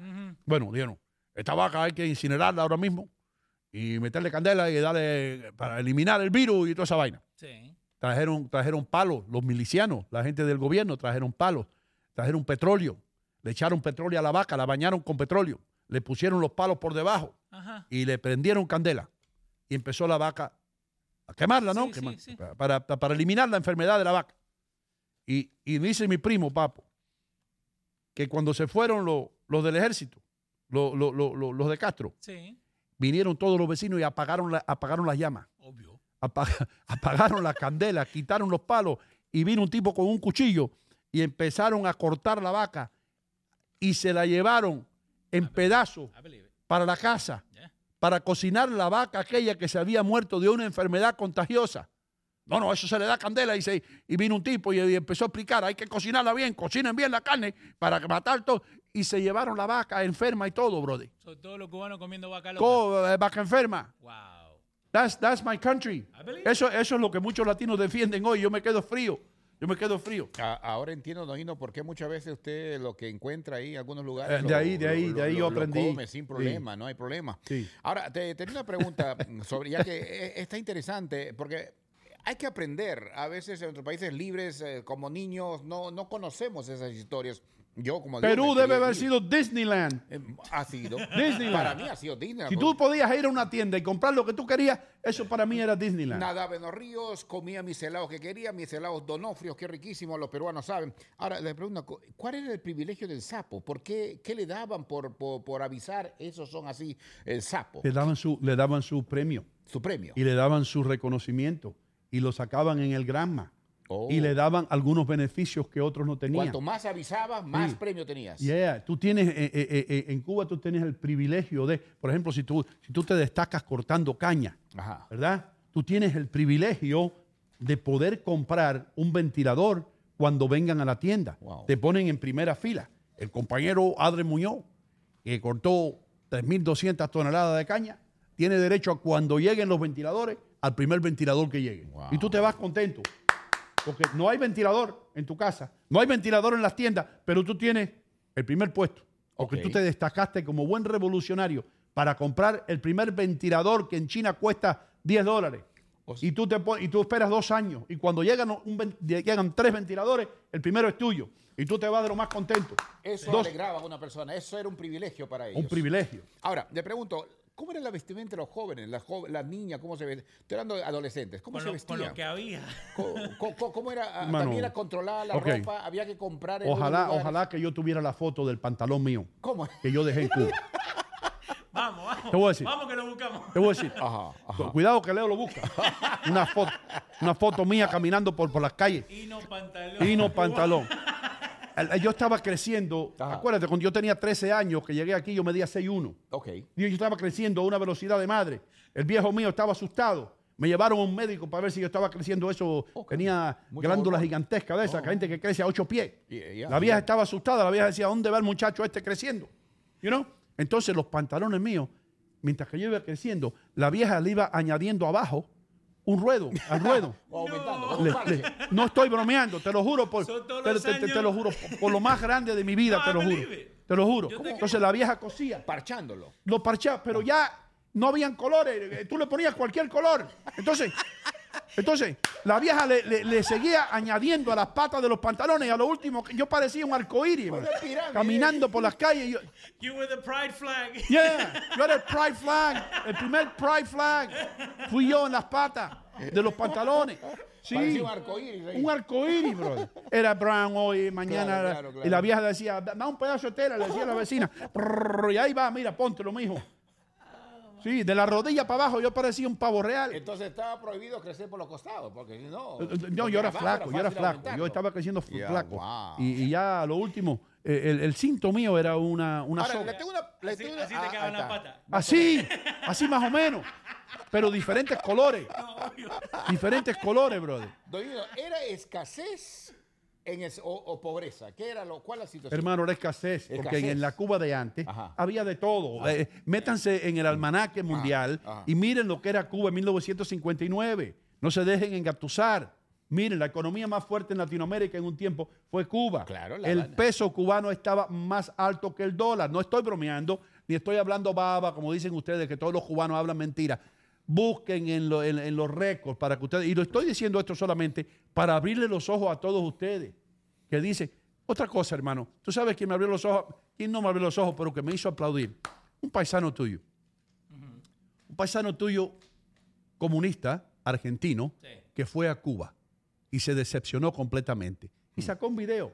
Y yo dije, este hombre vio la luz, este hombre se dio cuenta, Se este hombre, después de la visita a Cuba, ya nunca más va a ser comunista. Él dijo, aquí me trajeron eh, eh, y, y tomando video, tomando video del Capitolio, tomando video de, de la catedral, tomando video del túnel de La Habana, tomando video de- del, del, De del mal- mal- malecón, eh, de, la calle del Prado, todas esas, ¿no? Y, y decía el argentino, a mí me trajeron acá diciendo que esto era la maravilla del mundo, pero hasta ahora todo lo que me han enseñado, todo lo que me han enseñado fue construido antes de la revolución. Me enseñaron el Capitolio, me enseñaron eh, el, el- el túnel grandioso de La Habana, me enseñaron esto, y nada ha construido la revolución. ¿Dónde está lo que construyó la revolución? Ni la plaza de la revolución, donde, habla, donde hablaba Fidel, donde habla Raúl, fue construida por el comunismo, hermano. ¿Entiendes? Entonces hay gente que se da cuenta, que dice, espérate, pero todo lo que tiene bueno La Habana, La Habana Vieja, los edificios históricos, los edificios coloniales, Trinidad, todo eso lo construyeron antes de la revolución. La revolución no ha hecho nada. Ha traído miseria para el ¿Qué pueblo. pasó, po- ¿Qué pasó con su parque automotriz? ¿Sigue siendo los mismos carros viejos o ya No, modernizados? por eso, ahí tienes el ejemplo, hermano. ¿Dónde, está, ¿Dónde están los carros en, en Cuba? Son del de los años 50. Sí. Los carros que están funcionando. Y los otros son los Moscovich y los Lada. Ahí está, eso fue construido ah, antes de la revolución. Ahí está el Capitolio allá atrás. Y ahí están los autos. Ahí están los autos. Es decir, todo lo que hay en esa foto, todo lo que hay en esa foto existe desde antes de la revolución. Ese edificio, el Capitolio, los automóviles. Entonces, los latinoamericanos que tienen la venda puesta se, se creen el canto de sirena. Ya, ¿Entiendes? Y dice, sí, pero mira, Cuba dice aquí que la educación es gratis. Oh, la educación es gratis, qué bueno. La educación en Cuba no es gratis. A usted se lo llevan y una cosa que se llama de escuela, al- de escuela al campo. Y usted va a trabajar gratis para el gobierno. Y después cuando usted le dan un título y usted quiere salir del país, el derecho que tiene cualquier persona de vivir en otro país, te dice, tú no puedes salir del país.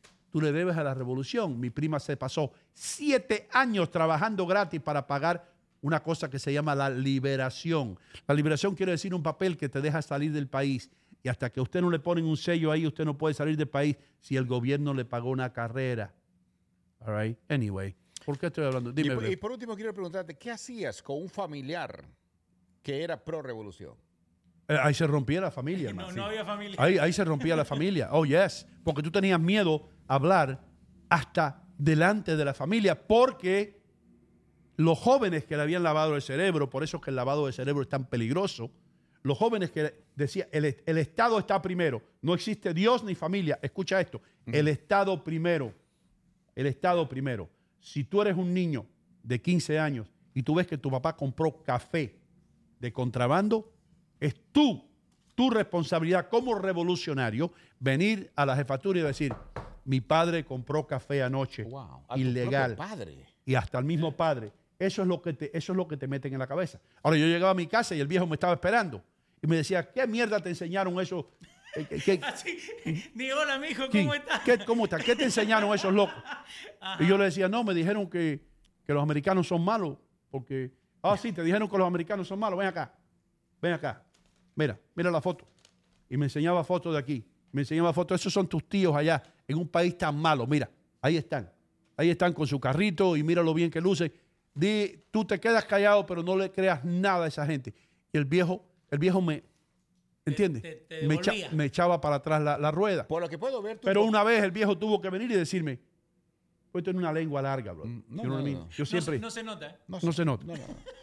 El viejo me dijo, déjate de hablar tanta mierda que no, no hables más. Así te- Le digo, no hables más en la escuela, no hables. tu viejo tenía un miedo cuando te iba a la El viejo tenía miedo. Yo peleo, yo levantaba la mano y yo hacía preguntas, you know? Por lo que puedo ver, eh, con, todo respeto, tu papá era sólido en sus principios. ¿Qué El- le llevó a él a ser así? El, el viejo mío, ¿De dónde, acuérdate de dónde- que de dónde heredó eso? acuérdate que el viejo, el viejo no era cubano. Ajá. El viejo mío Oh. era español. El viejo mío vino de las Islas Canarias. Él vivió la experiencia. no, de- no la vivió. Ah. Vino muy niño, muy niño, pero ya venía de una mentalidad de migrante, eh, de mis abuelos que tuvieron que salir. Y con esas enseñanzas. Y, y las enseñanzas esas, y ya el viejo sabía más o menos que el comunismo, porque en España Franco le ganó al comunismo, los comunistas eran los que estaban, eh, y ya el viejo sabía la basura que era el comunismo. Y, y- y- y siempre, destacado 100%, esto no sirve. Y los hermanos de él, los hermanos, mis tíos, muchos de ellos decían, tú estás equivocado, esto, este, este sistema cuida al que trabaja. Y el viejo decía, no, este sistema destruye al que trabaja. Este- la gente trabajadora como yo no puede vivir en este sistema. De aquí me voy. Y el viejo mío fue el primero en decir siempre, Ya. ah, para salvarme a mí, brother. Para cuando aquellos, fí- fíjate esto, te voy a decir algo que ustedes no saben. A ver. No saben. Yo estoy haciendo una clase de historia No, latinoamericana genial, aquí. Me gusta. Estamos bien, estamos Cuba tenía un programa que se llamaba el internacionalismo, que Fidel Castro Dijo, es la, la responsabilidad de todo comunista y de todo revolucionario de liberar a todos los países que están oprimidos por cualquier tipo de, de dictadura en el mundo entero. Y nosotros los cubanos hemos, hemos dado el paso enfrente y vamos a empezar el sistema internacionalista de liberar países. y ahí empezó con Angola.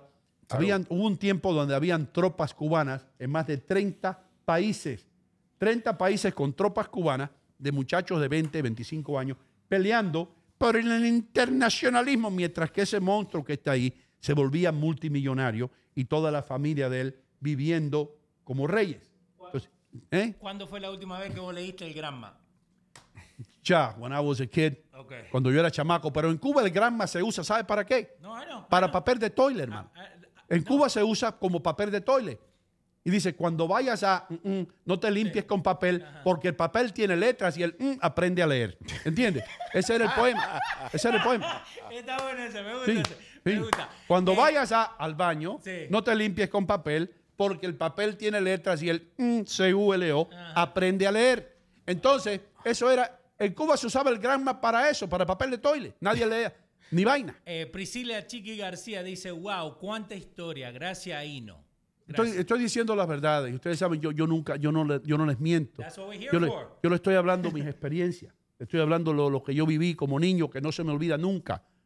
So, Una curiosidad que tengo. Sí, Leo, pero Sí. adelante, Leo. eh, fuera del aire te hice una pregunta que si el internet ayuda o, o, ¿viste? o jode lo que están haciendo. ya. Y vos siempre hablas del Granma, ¿no? Sí. Entonces yo ahora lo busqué. El Granma está online. Dice, la ciencia y la innovación son pilares de nuestra gestión gubernamental, dice el presidente. Ay, Eh, Pero no, seguimos, seguimos. Programas sociales en Cuba, humanismo y comunidad. Sí. O conti- continuidad.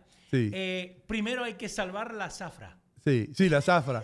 Ahora le están dando 30 años a los muchachos que tuvieron el valor de tirarse a la calle a protestar, a buscar libertad. Le van a hacer juicios, ahora le van a dar 30, le están pidiendo 30 años de cárcel a muchachos que son casi niños, que tienen 15, 16 años, simplemente por expresar sus sentimientos. Y el loco este está ahí, tiene la vergüenza de salir en un periódico. Yo pensaba que Eh, tenías lo primero. ¿Qué es lo primero que hace un régimen comunista, hermano? ¿Qué es lo primero que hace? Cierra Ustedes la saben. comunicación. Eh, eh, ¿Cómo se llama el periódico? Es el Grama, ¿verdad? El Grama es el, el- el barco donde fue Fidel desde México Sí. y, y- y- y ahí y llegó a tierra eh, en la Sierra Maestra. Entonces, ¿qué es lo que sucede? Lo primero que hacen estos regímenes totalitarios es cortar la comunicación del pueblo con el pueblo. ¿Por qué? Porque así entonces el pueblo se puede unir, el pueblo se puede convocar, se puede organizar. Entonces, ¿qué es lo primero que hace? El Internet es lo peor que le ha pasado a sistemas como este porque unos seres humanos son capaces de conectarse con otros seres humanos que piensan igual y decir, vamos a congregarnos hoy en tal lado, en tal esquina. A ellos no les conviene eso. Entonces, ¿qué es lo primero que hace? En Cuba no hay, ni en Rusia hay, ni en eh, Corea del Norte hay, ni en Vietnam hay, ni en, en Venezuela lo están eliminando. Lo primero que hizo Chávez es eliminar la comuni- las comunicaciones. Las comunicaciones tienen que ser parte del gobierno para poder lavar el cerebro a la gente. Porque si hay una emisora de radio, solamente una, como hace aquí ABC Radio, como hace 77, y dice las verdades, y dice lo que está pasando, ¿eh? entonces esos son los enemigos, porque le están abriendo los ojos a la gente. Eso es lo que hace MSNBC, que no te da una noticia verdadera porque quiere lavarte el cerebro. ¿Entiendes? Entonces, ¿qué es lo que ocurre con el Granma? Con Juventud Rebelde, con todo eso, lo que quieren es lavar el cerebro a los jóvenes. Pero hay gente que a pesar de todo esto, abren los ojos y se preguntan, ¿por qué yo no puedo leer? ¿Por qué yo no puedo leer periódico? Yo me preguntaba, ¿por qué yo no puedo leer? El que vos quieras. Ah, ¿por qué yo no puedo leer Mark Twain? ¿Por qué no puedo leer Huckleberry Finn? Pregunta, ¿Estados Unidos quiere empujar a Rusia hacia el conflicto armado? Dice el Granma. Oh, sí. Estados Unidos fue allá a, a- a- a Rusia. Fíjate, esa noticia, esa misma noticia, esa misma noticia. Estados Unidos quiere empujar a, a- a- a Rusia al conflicto armado. Qué malos son esos americanos. Quieren que haya guerra y mueran niños en el mundo. Yo me atrevo a apostarte a ti que ese es el artículo. Y según los expertos, se estima que 3.200, no, pero no quiero seguir por ahí. 3.200 niños van a morir si el conflicto que está planeando el imperialismo norteamericano se lleva a cabo. Ayer dos personas dijeron que eh, un mandato por el parte del gobierno norteamericano está forzando a que nuestro líder Putin se lance contra Ucrania, ¿verdad? Es todo lo opuesto. Aquí sabemos que estamos hablando con, con Putin, que le estamos diciendo no te lances, deja a Ucrania tranquila, esto es lo otro. Pero esto es lo que pone el Granma.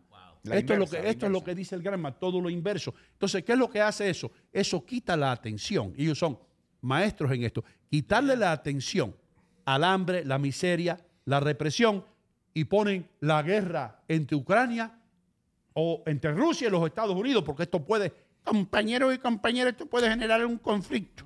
Un conflicto a nivel mundial. Tenemos que estar preparados para cualquier conflicto. Lo que está tratando de hacer el imperialismo norteamericano, que quiere tener un conflicto entre Rusia y Ucrania, para entonces después apoderarse de otros países que están en el área. y ahí te meten una gandofia de esa. Y hay estúpidos que dicen, el conflicto entre los Estados Unidos que quieren empezar la guerra contra Rusia.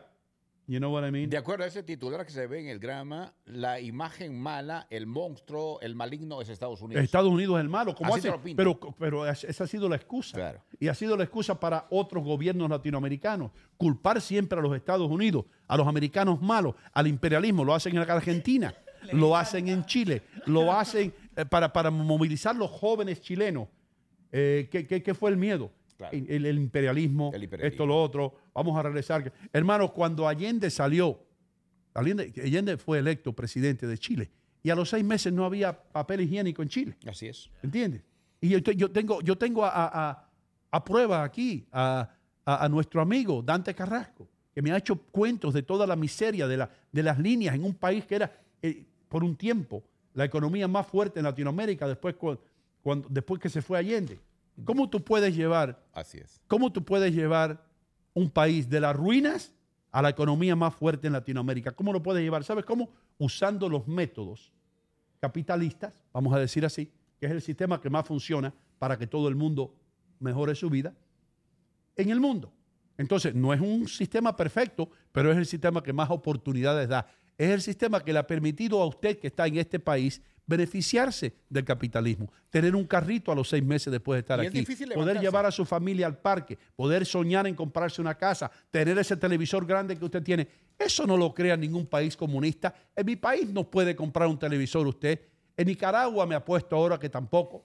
En Argentina la inflación se la está llevando eh, eh, el diablo. Pero yo no quiero meterme con esta. No, no, el comunismo definitivamente... ¿Por qué ustedes me han hecho meterme a mí No, en, no, está- en un estamos- programa así hoy? Estamos en una entrevista ahora. Doino, el comunismo definitivamente trae pobreza. El caso de Perú, 1969, entró un militar. ¿Con el golpe de Sendero? Estado, golpe de Estado, no. Bueno, ese es peor. Ese es peor. Eh, Juan Velasco Alvarado, que, mm, que expropió todas las minerías, nacionalizó, lo hizo todo, todo nacional, la reforma para aquí, reforma para allá. Y entonces Lima, que era una capital muy hermosa, comenzó a llenarse de pueblos jóvenes, pobreza, pobreza, pobreza, y hasta ahora están tratando de levantar de una situación.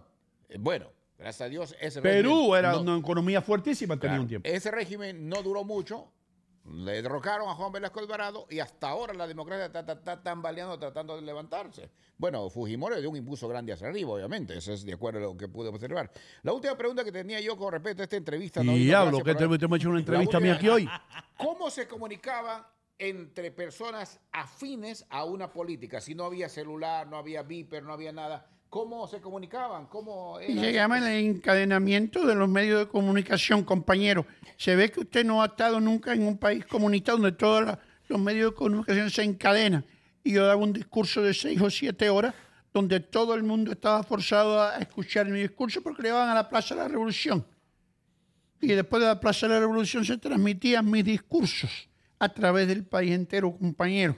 Y todos los compañeros y las compañeras tenían que escuchar el discurso mío por seis horas. Ya, pero ¿cómo le dejaba yo saber a mi vecino que yo pienso igual que él? Esa es la, esa es la pregunta. ¿De qué lado? ¿De qué lado? O sea, si... No- No, tú- no. Cuando tú le decías al vecino, compañero, mejor que le dijera que estaba del lado de Castro, porque si no, si no tú, las cosas tú tenías que mentir. Tienes que decir, el compañero, patria o muerte, venceremos. Y atrás- ¿Había alguna clave? No, Ok. no. Pero la gente, en un barrio, en un barrio, todo el mundo sabía quién estaba, quién era la chota, el chivato, el, el- el- El sapo. el sapo y quiénes eran la gente que estaban en contra de esta opresión. Lo único es que los, lo- los medios de comunicación se, encadena- se encadenaban todos, Radio Rebelde, Radio Progreso y Radio yo no sé qué vaina. porque no había otra radio, porque todo el gobierno era el dueño y señor de las comunicaciones y lo es todavía, como está pasando. ¿Qué es lo que hizo Chávez en Venezuela, hermano? Lo primero que hizo fue arremeter en contra de la prensa libre. Por eso es que Jorge Ramos, a quien ustedes muchos critican, tuvo los pantalones de preguntarle a Chávez, ¿y usted, señor Chávez, alguna vez va a nacionalizar los medios de prensa? No, no, chico, no, que va, Jorge, no. Nosotros tenemos un canal que es el canal del gobierno y con eso ya tenemos nosotros para nosotros transmitir información acerca de lo que estamos haciendo, los diferentes planes que tenemos para el futuro de Venezuela y para el socialismo y el comunismo del siglo XXI, pero con una emisora es suficiente. Nosotros no necesitamos, no necesitamos más que unas horas para, para dejarle saber al pueblo lo que el gobierno está haciendo. ¿Qué es lo que hizo Chávez, hermano? ¿Eh? Acabó con todos los medios de comunicación, se lo, lle- se lo llevó al diablo todo. Y ahora, hola presidente. Todo el mundo tiene que escuchar la vaina esa. Y, y además también se, el pa- sistema de comunismo realmente pues eh, no, no tienen un grado de, de cultura, de educación alta. Por ejemplo, en Perú estamos sufriendo, entró un, un- un- un señor de izquierda ignorante, el pueblo votó ciegamente. Ahora, en siete meses que está gobernando ya cambiaron cuatro gabinetes. ¿Sabes qué es el gabinete ministerial? O sea, todos los ministros. En cuatro, en Hermano. siete meses, cuatro veces. Mi consejo, No a los, mi, mi- mi- consejo a los peruanos, abróchense los cinturones, amárrense los cinturones, porque este señor idolatra la filosofía de los Castro, la filosofía de Chávez, la filosofía de Maduro. ¿Ok? So, abróchense los cinturones, que lo que viene no es fácil. La incapacidad lo lleva a una por ese La ignorancia, hermano. La, ignorancia. Mientras más ignorante es una persona, mientras más se cierra, menos entiende. ¿Qué pasó? Eh, te- bueno, para cambiar un poquito el tema, ¿no? Porque Sí, si no. eh, vamos, vamos, no tenemos que vender habichuelas, hermano. Aquí no lo Vamos, podemos. dale. Sí, Vamos vamos, a la a irnos a una pausa comercial. Eh, cuando regresemos vamos a continuar y también vamos a tener a Adler Muñoz. Te tengo algo bueno de Consuelo Gutiérrez que nos acaba de mandar, un segmento que quiere que empecemos a hacer y ya nos dio la, la primera entrada. Oh, sí, qué bien, hermano. Nosotros aquí eh, Nosotros estamos No, no, abiertos no, no, no, para no. diferentes ideas, compañeros. Compañeros y compañeras, tenemos que convertirnos ahora en capitalistas y tener comerciales, porque si no tenemos los comerciales, ¿quién va a pagar por este programa? Ya regresamos, compañeros y compañeras. Patria, oh, patria, oh. Ya, vamos.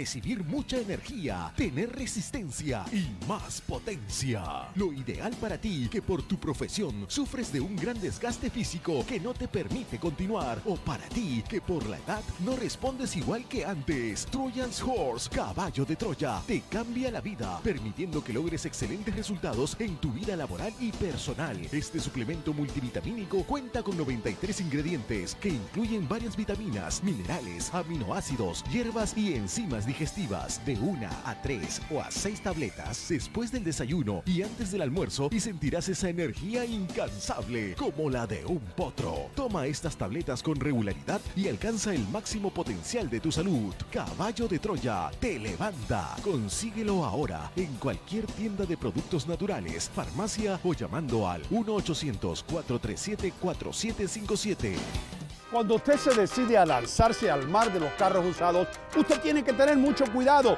Usted necesita una luz que lo guíe en todo este mar. Ahora, si usted viene a buyrightIn.com, usted ha llegado a tierra firme, al faro que lo ha guiado durante todo este tiempo y que han guiado a tantos latinos que compran sus autos usados en buyrightIn.com. Recuerden, usted va a sentirse más seguro, usted va a ver las cosas más claras en buyrightIn.com. Entre ahora mismo a buyrightIn.com o marque el número que está en pantalla. Recuerden, buyrightIn.com, el faro en el océano de los autos usados. La fusta de New Jersey se ha convertido en el destino de todo el que quiere disfrutar de una verdadera parrillada, con precios al alcance de todos, carne de excelente calidad, sabor que le pega a su paladar. La fusta de New Jersey, el impacto más fuerte de la parrillada argentina. La fusta de New Jersey, 1110 de Tonelli Avenue, Ruta 19 en North Bergen, New Jersey. Llámenos al 201-770-1950 y haga como todos y dele fuerte usted también a una de nuestras parrilladas con la fusta de New Jersey.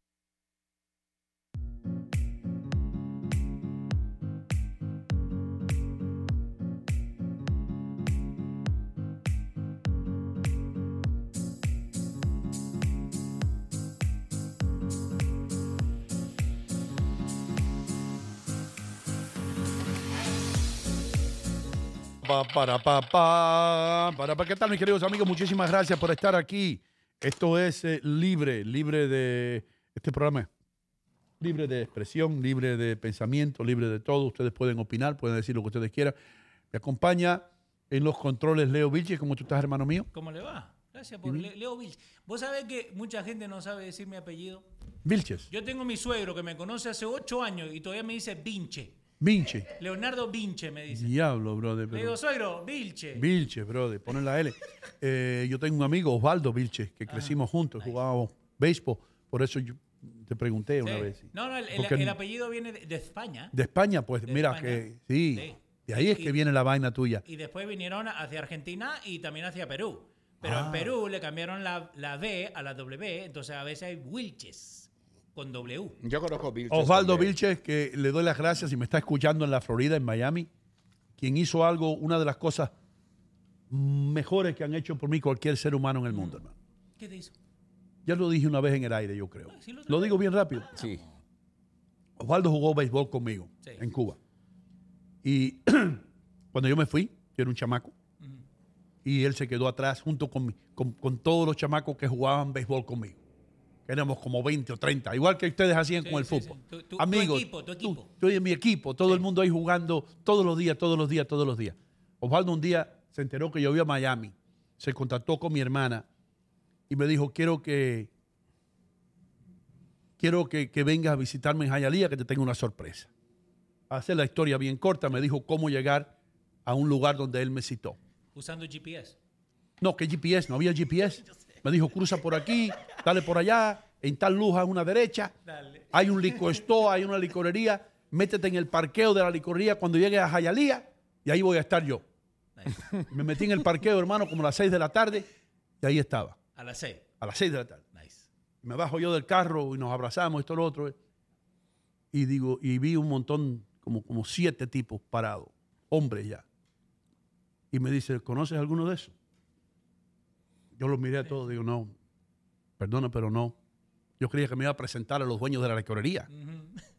Todos los chamacos que habían jugado conmigo, papá. No. que se ubicaron en Miami a través de los años.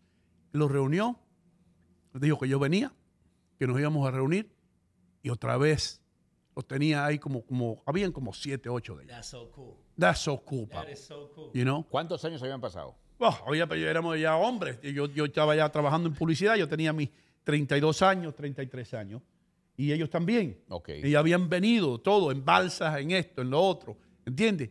Y, y- y Osvaldo le había dicho que quería hacer una Oh, reunión. eran niños, pero en Cuba. En Cuba, Oh, sí. pensé que... No, yo no era Oh, niño ok, aquí, yo era niño, No, yo no, era niño allá. Ok, ok. ¿Y? Yeah, man. Y, y, y por supuesto todo con los nombretes, ¿no? Que poníamos en Cuba. ¿Te acuerdas de Patepalo? ¿Te, te acuerdas de, del Muengo? Eh, ¿Entiendes? Mini afro. Las Este, este, Ustedes me mataron con mini afro. este es mini afro. Este es el conejo, ¿entiendes? Y yo, ¡conejo! You know, ¡Tata, tata, Y ahí, tata! y ahí volviste justo cuando jugaban juntos, cuando el conejo tenía los dos dientes de frente. ¿Cómo te sentiste ese momento, Loino? Ahí está el molino. Retrocediste, ¿ah? Rápida. Oh, brother, pero eso fue tremenda cosa. ¿Por qué Molino? Eh, eh, porque cuando bateaba, seguía dando vueltas. Ana, ana. Like a cartoon. Yeah, yeah. Como un trompo, como un trompo. Yeah. El molino. Wow. Eh, El- el- el- el- había uno que le decían el esbirro. el esbirro, ¿por qué? Murió en Chicago. Murió en Chicago. El esbirro murió en ¿Qué- qué es Chicago. lo que es un esbirro? Se metió en un esbirro. ¿Sabes lo que es un esbirro? No, no, no, yo no. Un, un, un esbirro es una persona que tortura a otro un- o que, que- que- que lo tortura, que usa métodos ilegales para hacerlo hablar. Es un esbirro de- del gobierno. Es un tipo que Ah, tortura para el gobierno, que trata mal a la gente. By the way, hoy en día un esbirro es un Pokémon. ¿Really? Ahí tenés, ese se llama Wow. es- esbirro. ese Pokémon se llama esbirro. ¿Hay, ¿Hay una palabra, Adre, esbirro en español o es algo que inventamos nosotros Yo creo en, que lo el- inventaron, en el no Caribe? escuchado nunca, eso me quedé callado. Bueno, que I'm es un sorry. torturador, el torturador, ¿no? Eh, eh, esbirro era Pero un poco, posible. un poco loco Ok. y murió en Chicago de una manera no muy agradable. Pero bueno, anyway, ese fue el único que se descarrió un poco. Los otros están trabajando todos en Miami. Eh, te tengo lo que te dije antes que fuéramos a comercial. Eh, Consuelo Gutiérrez Prieto, y te lo voy a leer en inglés y después lo traducimos. Sure. Eh, I suggest a segment about saying, dichos, from different countries. uh, where they come from, what they mean y cómo lo usamos ahora. By the way, exactamente así ella lo escribió. Eh? Eh, and where they come from. For example, don't throw the baby in the bathwater. Yeah. ¿Ok? Eso es un dicho Yeah. en inglés que se dice no tires al bebé en el, en el agua de la ducha, ¿right? Yeah. Agua sucia. En el agua sucia. No, no, en bathwater. Para Oh. Bathwater. ok. Ella dice, el origen viene de Old West, ¿no? En, en, eh, en- en los años de antes. Dice, why? People back then had lots of problems with heating water, so they fill a bathtub with hot water. And everyone se bañaban in the same water, beginning with the oldest and finishing with the baby. Ahora, when the baby went in, lo tenía que ir a buscar porque ya el agua estaba sucia. So Y- that's y- where the saying comes. So, el baby se bañaba y era lo último que botaban, el agua esa sucia. El agua sucia. Entonces, cuidado con tirar al baby con el agua sucia. Exacto. Oh, wow. So- Oh, that's don't throw the me- meaning don't, don't don't screw things up. Exacto. So You know? don't throw the baby with the bathwater. Yo tengo un chiste eh, peruano. A ver, ¿cuál sería? No me cochines. Explícame esa. No me cochines. Pues no me, no me hagas creer, no me hagas bromas. No me hagas me broma. Una vez Adler me dijo, no me cochines, don Hino, no me cochines. Yo, oink, oink, oink, oink. Eh, Pura Rodríguez dice, esbirros. Hacía tiempo que no escuchaba esa palabra. Yeah, ese, ese era el apodo. Así de bueno era el pobre Birro, brother. Eh, ese, ese era el apodo de Birro. Pobrecito. Eh, de- eh, Carlos Antonio se llamaba, yo creo.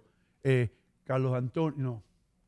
Ah, eh, yo sé que, que- yo sé que Birro una vez, la- el maestro, el maestro le estaba pegando con una regla que te- y, y, y Esbiro no lloraba, y él no lloraba. Y, y el maestro estaba furioso porque Esbiro no lloraba. Y, este, cayendo la pa- a- por los brazos le daba, enfrente de toda la clase. Y pa, y pa, y él no lloraba, hermano. Y entonces, a lo último de la clase, nos dijo todo el mundo, yo no, pero no lloré. No lloré. Y tenía los brazos rojos, pero no lloré. Y ¿Verdad que? ¿Eh? Se aguantaba por no llorar. Yeah, man. ustedes. He was, he was a man before any of us. Wow. Eh, Te tengo otro dicho. dime, ¿qué pasó? Ok, so yo busqué ahora rapidito, gracias a, a la hermana de Jorge. Buscamos acá, eh, a caballo regalado No, le mire el diente, right? You never look a gift horse in the mouth. Que Es un refrán eso. Dice, mirar en la boca de un caballo para inspeccionar su dentadura era una forma tradicional de determinar su valor. Valor es la, la edad. Por lo tanto, si alguien te regalaba un caballo, mírale los dientes para eh, sería el equivalente de ver la etiqueta de precio en un, en un, en un regalo. So, por eso te que viene de exacto, mirar- exacto. En un, a caballo regalado no se le mira colmillo. Te digo algo que el viejo me hizo el cuento. El viejo mío me hizo el cuento que él tenía un amigo que vendía caballos, hermano. Ok. Y entonces, a veces él compraba los caballos viejos, bien baratos.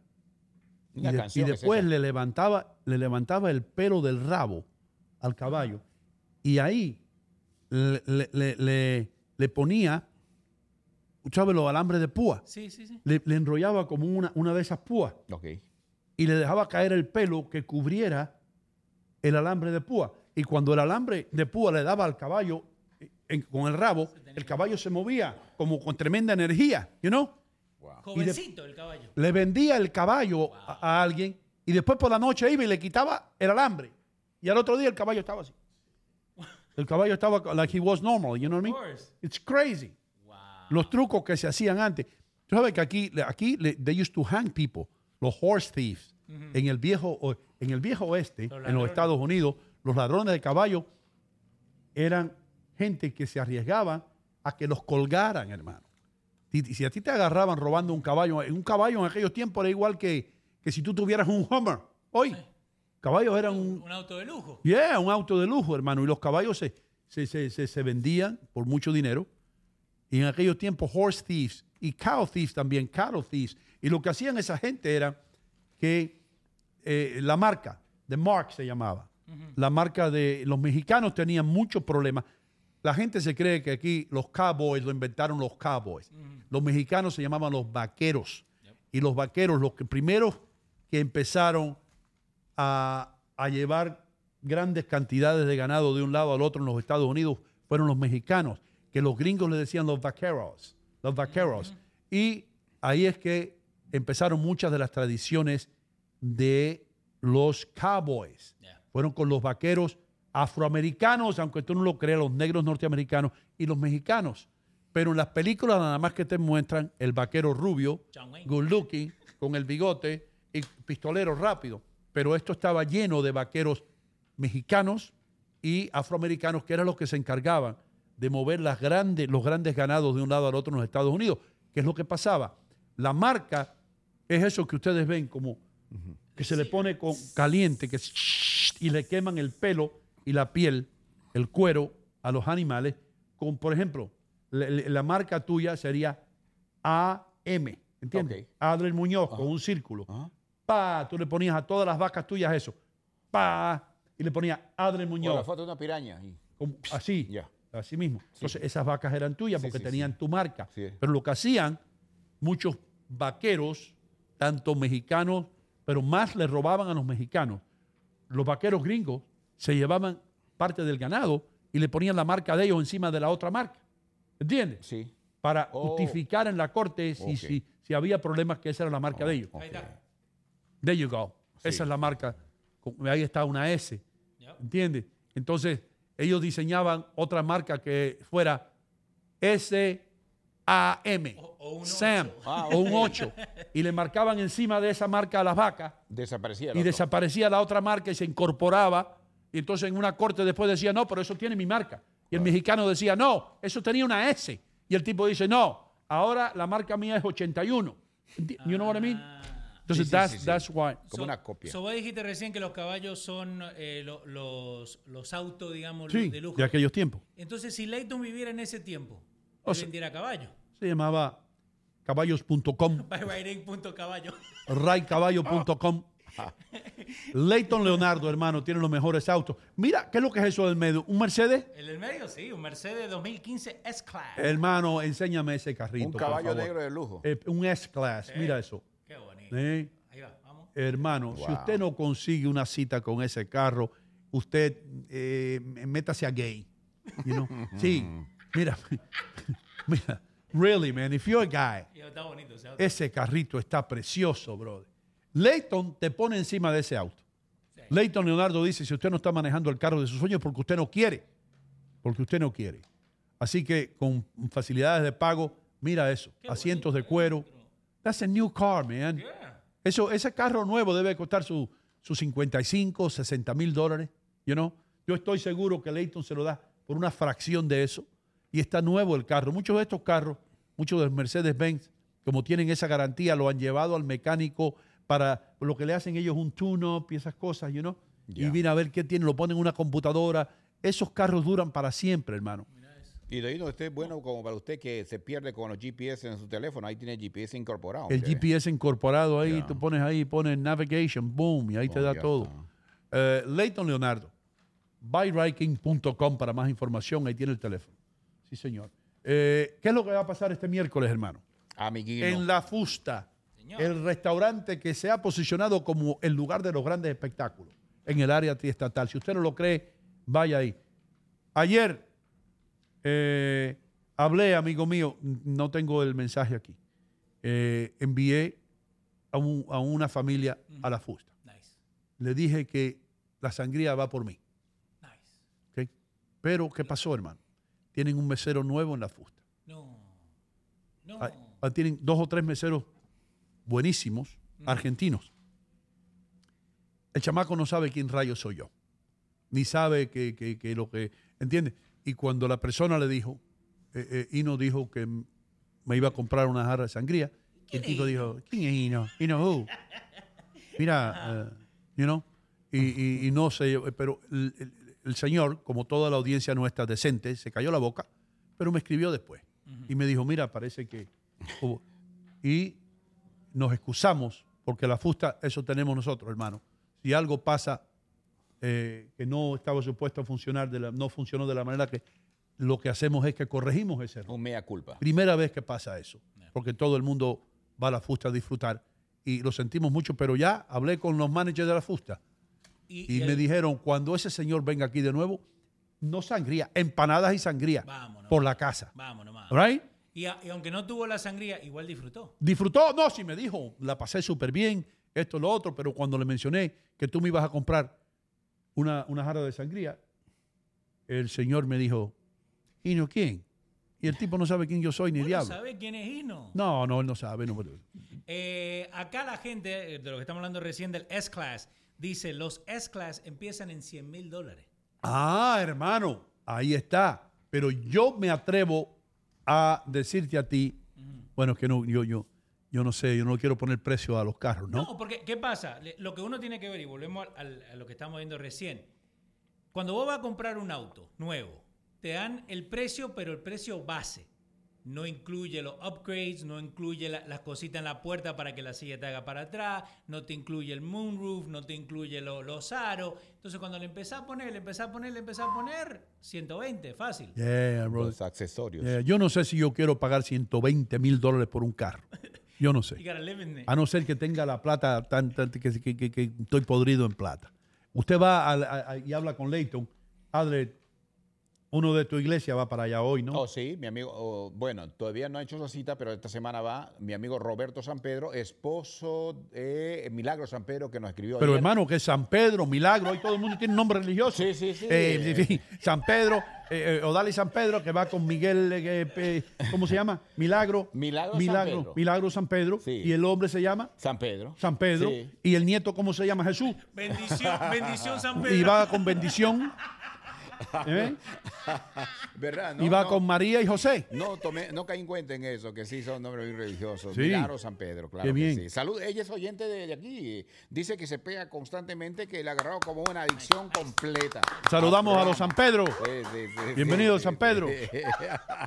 Señor, Ay, ay, ay. Yeah, man. ¿Y a los que roban ganados, cómo se les llama? eso se llamaba eh, Wrangler. No, en español. Como En los español, pantalones. eh, eh, eh, como los pantalones. Oh, los eso jeans. viene Wrangler. Los jeans, Wrangler, salieron de ahí, de ahí viene la Oh, marca. cool. Ya, Oh, de algo que aprendí hoy. tenía que ver con el ganado. Sí, sí, sí. Los Wranglers. Oh, por eso dicen ahí Wrangler. Sí. eh, los Lee. Oh. Sí, igual que el Lee. ¿Tú sabes cómo surgieron los pantalones Lee? ¿Cómo? Los pantalones Lee fue un judío, hermano. Ajá. Que cuando empezó el, el Gold Rush, que se llamó, que hubo noticias que en el área de California estaba el, el oro por donde quiera. Ok, sí. Y todo el mundo de todos los otros estados empezaron a ir para allá. Y hubo un judío que dijo, aquí van a ser, El judío se llamaba Levi Strauss. Ajá. ¿Te suena el nombre? Sí, claro. Levi Strauss. Levi Strauss. Strauss jeans, los Levi, los Levi's, ¿ok? Levi Strauss dijo, aquí van a hacer falta casas de campaña. Claro. Voy a comprar, voy a fabricar una, una tela fuerte para hacer casas de campaña y venderla a esta gente que viene para acá a armar las casas de campaña. Pero el judío compró tanta tela en casas de campaña y las casas de campaña no se estaban vendiendo. Y el judío tenía todas estas telas y no sabía qué hacer con ellas. Y Levi dijo, diablo, aquí los pantalones de los vaqueros se están rompiendo por donde quiera. Con esta tela yo voy a hacer pantalones para los vaqueros, para los cowboys, Wow. para que les dure. Y empezó a fabricar los jeans. Y ahí se empezaron a vender los jeans y todos los cowboys. Ahí está Levi. No, es Ya. Levi Strauss. ese es Levi Strauss. Es Levi Strauss. God bless Levi Nacido Strauss. En Butterheim, Bavaria. Right, era inmigrante aquí. Y ese hombre empezó a fabricar pantalones porque la idea no le funcionó. Y eso, te voy a decir, ese es el, el- lo- el metal que él inventó para fortificar los pantalones, para hacerlo más fuerte los bolsillos, un remache de metal para hacerlo más fuerte. Y él tiene la patente de eso. Hoy día todavía los Levi Strauss, muchos de ellos tienen eso. Porque tiene la, they have the patent. Yeah, They have the está US patentizado. patent, patentizado. Levi Strauss vendió jeans por un tubo y siete llaves, hermano. Y se hizo multimillonario con una idea que originalmente no funcionó. Así que si usted no le funciona la primera idea, cool. empieza a hacer pantalones. Mira no, la tienda, mira. Wow. ahí está la tienda de, de- de Levi Strauss. Ya. That's so cool. Anyway, Ese, algo- ese es San, Francisco, ¿no? De estas Ahí. cosas hablo yo en las bodas. ¿Ah, sí? Sí. Ah, bueno. Y si tuvieras un show, también hablara de eso. Si tuvieras show. un show, si yo tuviera un show de radio y televisión, también hablara de esa vaina. Cosas que no tienen importancia. Quiero, quiero que usted una pregunta de ustedes, saliendo un poquito del punto. Eh, 14 de febrero, ¿qué representa para ustedes? Para mí representan gastar plata, Dolor de cabeza. dolor de cabeza. Ok. Están promoviendo a nivel nacional, ¿Qué están promoviendo? están promoviendo el 14 de febrero como el Día Sin Inmigrantes. ¿Y eso? Déjense de joder. El Día Sin Inmigrantes, aquí en Estados Unidos. ¿Y eso por qué? ¿Quién está O sea, promoviendo? ese día ningún inmigrante están promoviendo, ¿no? Debería trabajar para ver cómo dice este país va a reaccionar ante Eh, eso es una idea, eso es Eso es una idea muy comunista, hermano. Vamos a mostrarle al capitalismo que nos pueden funcionar sin nosotros. Eh, ses- a trabajar usted y no se meta en problemas. Y hay 60 mil que se matricularon, están ahí listos para Sí, ese ahí. día y está Esos son los que se ponen la camisa del Che. Ay, ay, Pero, pero decirle quién son los que están supporting ese día. eh, ¿Quién? La unión de las uniones posiblemente. AOC y Ella Ilian sí. Omar. Sí.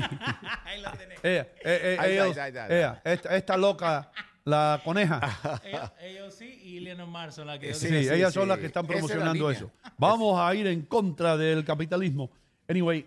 Hay eh, que trabajar, señores, hay que trabajar para progresar, no es que Cada siete años, ¿de qué estoy hablando? Cada cada siete, años. eh, ¿De qué estoy hablando? Cada siete años. ah, la tierra se renueva. No, no, no. No, tú sabes qué, le pasaste, Sí, le pasaste cerca, Ajá. por ahí va. Pero tiene que ver con Francia, cada siete años.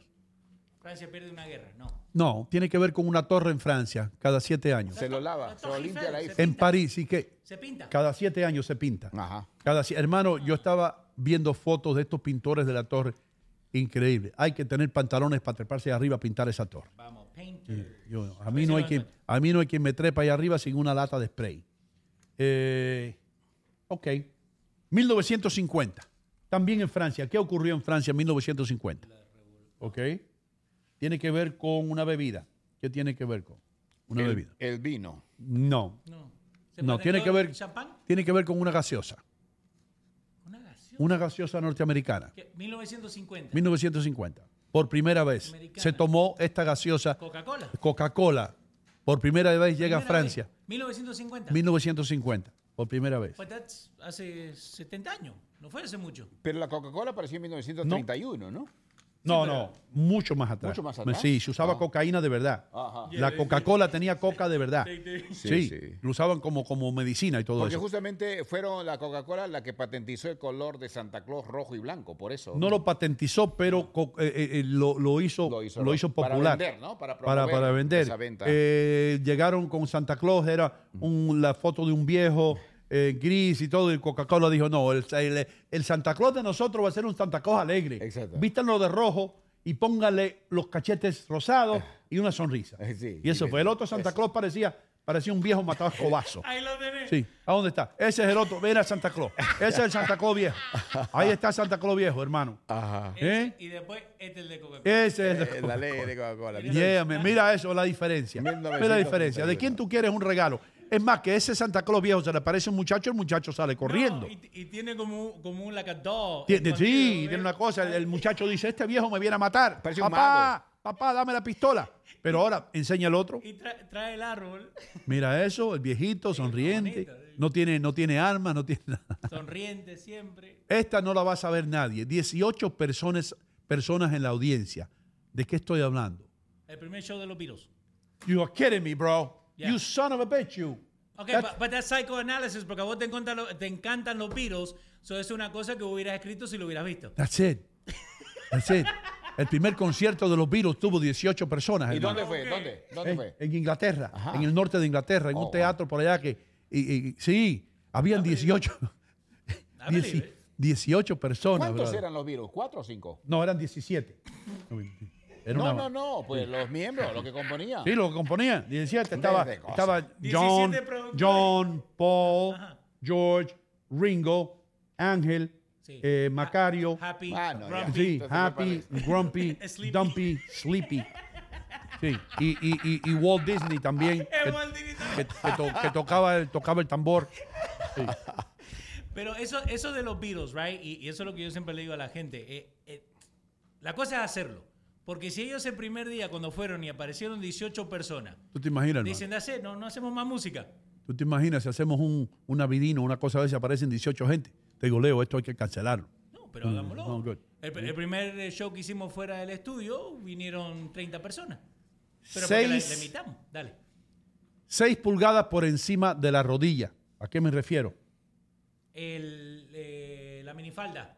Mm, le picaste cerca. Los shorts. Mm, le picaste cerca también. Era ley en 1920, era la ley. Si alguien, si una mujer la encontraban en la playa con un traje de baño más de 6 pulgadas por encima de la rodilla, iba presa Presa. por indecencia ¿Qué año? en los 20, en los en- en- en 20s, you know? Okay. Eh, eso lo cambió Marilyn Monroe, ¿no? En su época. Marilyn Monroe. Después No. viene, o sea, viene a cambiar esa, esa forma. No, Ella Marilyn Monroe más- no cambió eso, hermano. Marilyn Monroe de los años 50, Ajá. y esto pasó en los años 20, ya la mujer había avanzado mucho. El primer voto de la mujer yo creo que fue en, en- en los 20 también, No, 1920. Mira, mira, mira. Y 1920. había un viejo que Había un viejo, mira el viejo midiendo. Ahí está el viejo midiendo la rodilla. Look at that. Y ese era Yeah, y ese, ese era el viejo que, que- que imponía la ley en las playas. Ese era el sapo. Ese era el sapo. Él lo que quería era tocarle el muslo a la jeva. Oh my God. Wow. Vamos. Será California, eso me imagino. 7 millones de dólares en ganancia. ¿De qué estoy hablando? 7 millones de ganancias. Eh, I don't know, Ford. No, 7 millones de dólares de ganancia el primer año que abrió las puertas. Sears. No, ¿Qué año? Más o menos, si tenés. Esto fue en 1977. Ah, ya. 7 millones el primer año que abrió las puertas en la calle 54. Macy's. En la calle Yo 54. no sé, yo no conozco Nueva York. Studio, 54. fif- Studio 54. Ah, ok. El primer año Dale. hizo 7 millones de dólares en ganancia. Ese es un, club de baile, ¿no? Sí, era un- la, la- la discoteca más cool del mundo. Ahí la tenés. Estuvo abierta 33 años, 33 meses, perdón. No estuvo abierta ni tres años completos. Estudio Y sin embargo, 7 millones. 7 millones el primer año solamente. ¿Y por qué cerraron eso? Lo cerraron porque ya la gente ya llegó la cosa de, de la gente cambia. Antes de, antes de, antes de esto, antes de Studio 54, nadie le importaba el disco ni la discoteca. Llegó Studio 54 y era lo más cool. Mick Jagger disco. empezó a ir, Oh. Bianca Jagger, la esposa de Mick Jagger, empezó a ir Michael Jackson, empezó a, a ir a, a Andy Warhol. El- los neoyorquinos que eran cool iban ahí. Cher iba ahí mucho. Madonna, me Mira la gente afuera. No, McDonald's quedaba al lado. Madonna, Oh, Madonna. oh, oh. mi- mira la gente afuera tratando de entrar. Ah. Ahí la gente afuera, hermano. Debo admitir, debo admitir. Que fuiste Esto allá. lo voy a admitir yo. Lo voy a admitir. Como el, el- el- el idiota que yo soy. Que una vez yo estaba ahí metido en esa línea tratando de entrar a Studio 54. ¿En serio, Don Hino? ¿Y qué pasó? Te voy a decir lo que pasó. Era gratis ese día. ¿eh? Era gratis ese día. No te rías, ahora. La audiencia tiene que estar calladito. ¿eh? Bueno, porque tú tienes,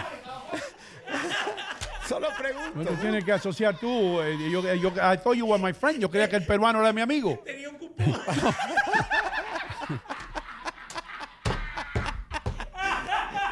y no estaba atrás con el cupón. ¡Ey! Yo, yo en el Studio 54. Yo tengo un cupón de descuento. Eh, Colgate Palmolive y un cupón. gracias. Gracias, Leo. Gracias, Jorge. Gracias, Adler. Está bien por llamarme Chippy indirectamente.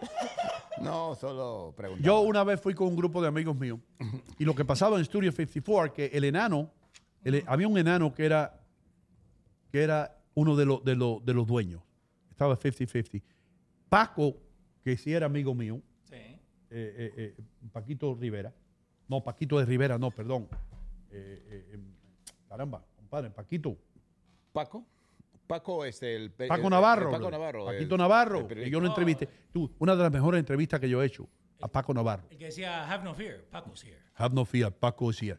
En aquellos tiempos yo estaba bien vinculado con KTU. Ok. ¿Entiendes? Cuando primero salió KTU, que se formó, que fue a parar en la emisora número uno en América, en los Estados Unidos, mi exnovia, mi novia en aquellos tiempos, era la que llevaba la programación de esa emisora. Ah, ok. So, so yo estaba bien vinculado con toda esa vaina. Entonces, ¿qué es lo que pasó? Yo me trato de meter con mis amigos de Studio 54. Y ahí estaba el enano. Cobel se llamaba, o Cobel, o ese enanito. Ese tipo, Eh, Rubel. Rubel. Steve Rubel. Rubel, le piqué cerca, dije Cubel. Estamos bien, Ok. estamos bien. Rubel. Ese enanito se paraba en la puerta, hermano. Y ese tipo te decía así.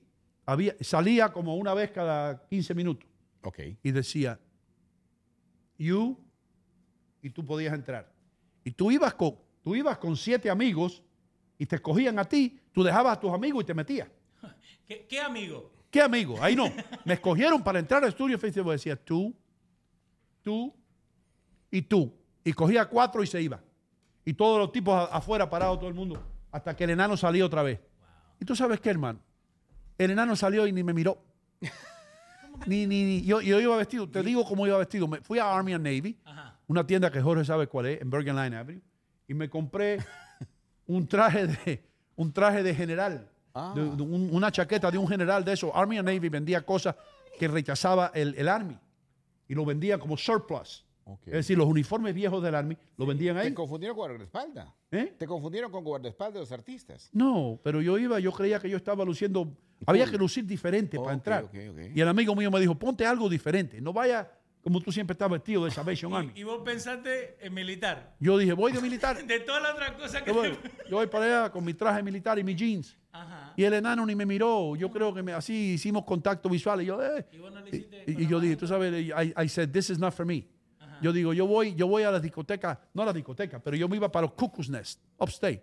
Y donde tú entrabas y tú ves, my cow died last night and I felt really bad. Y tú entrabas a tomar cerveza y tú no tenías que un enano en la puerta diciendo que tú no luces cool. No, Y yo decía, esto es una estupidez. Yo le decía a mis amigos, yo voy a estar una noche entera ahí a que un enano salga de allá cada 15 minutos para decirme, tú no estás vestido cool, tú no puedes entrar en mi discoteca. ¡Vafangú! Y vos siendo grandote justo te toca el enano. Por me eso- toca el enano. Y tú sabes que los enanos se acomplejan con nosotros, con la gente. Con la- odian. Los enanos odian a la gente alta, brother. No, Doguino, lo que pasa es que tienes que comprenderle al amigo un poquito disminuido en Decile tamaño. enano, decile enano. Que, porque él miraba así, no te veía, pues. Estaba mirando así. Posiblemente me veía el pecho. Claro, Te miraba la nariz. claro. Me veía la nariz por abajo. Ahí te le falta algo. ahí. Me veía la nariz por abajo y decía, este no lo dejo entrar. Tiene mucho, tiene mucho pelo. Muy peluda la nariz. Y ahí adentro está Mick Jagger y está Michael Jackson. So, nunca llegaste a entrar a Studio 54. Nunca, nunca entré, nunca entré. Me han dicho cuentos, mis amigos me decían, oh, es fantástico, hay una luna que viene, hay una, fíjate, el, el símbolo de Studio 54 Sí. era una cuchara, una cuchara de cocaína No. en el techo con una luna, una vaina de esa, ellos me hacían el cuento. Y yo digo, pues, yo aquí, donde el símbolo de la discoteca es una cuchara para coger cocaína. Yo estaba en contra de. ¿Eso es? Esa es. Ah, mírala. The Entonces, moon and the spoon eh, mira, Studio 54. la, mu- la luna metiéndose cocaína, brother. Y yo decía, ¿para qué quiero entrar yo si yo no hago drogas? Yo ni me emborracho.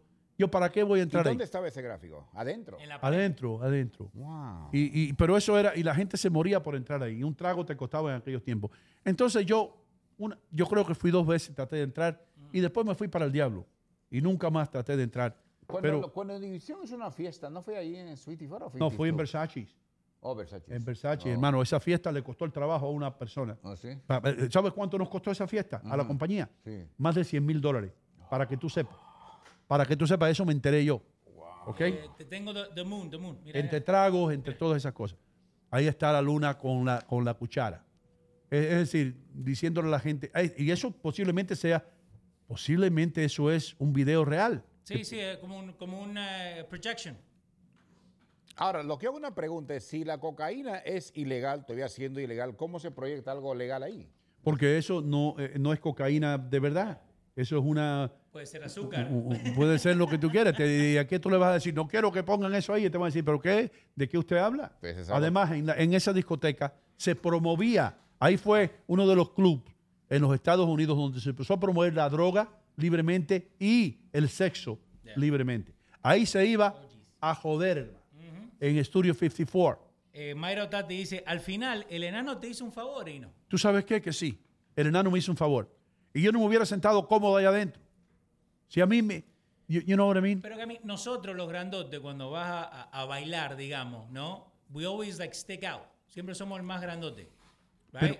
Yeah. Y todos los ojos van donde vos. Ese es el problema. Y más si uno más o menos baila o no baila, todos te están mirando. ¿Sabe quién medía más de seis pies que siempre estaba ahí, hermano? Eh, ¿Quién? Piensa Jamaica. Piensa actriz.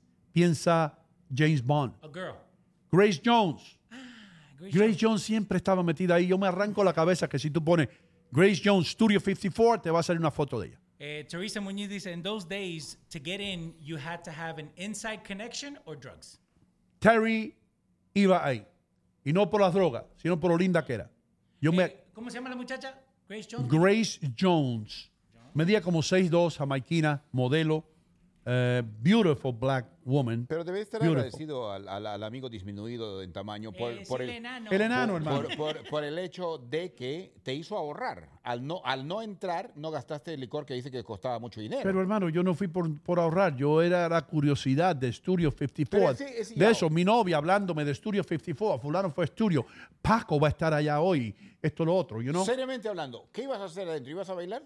Hermano, ¿Estabas preparado te para digo eso? la verdad, Sí. yo quería ver la, por qué- de qué estaban Solo hablando. el ambiente. Yo quería ver el ambiente, yo quería entrar ahí y decir, yo estuve en Studio 54 en, en la cima de y nunca pude. ¿Vos tuviste Por el en enano, de- el enano complejado, Pero vos estuviste en Studio 54. nunca. Yo estuve en Studio 54. No pasé la puerta, pero estuve. Oh, pero no, pero no estuviste dentro. Pasaste No, por ahí. pasaste. No, yo digo la verdad, brother. Yo, yo No, digo I la verdad. Yo traté de entrar y nunca entré. A Harvard te fuiste, Yo nunca pasaste por entré. ahí, llevaste un amigo, me dijiste un día, a Harvard. Mira.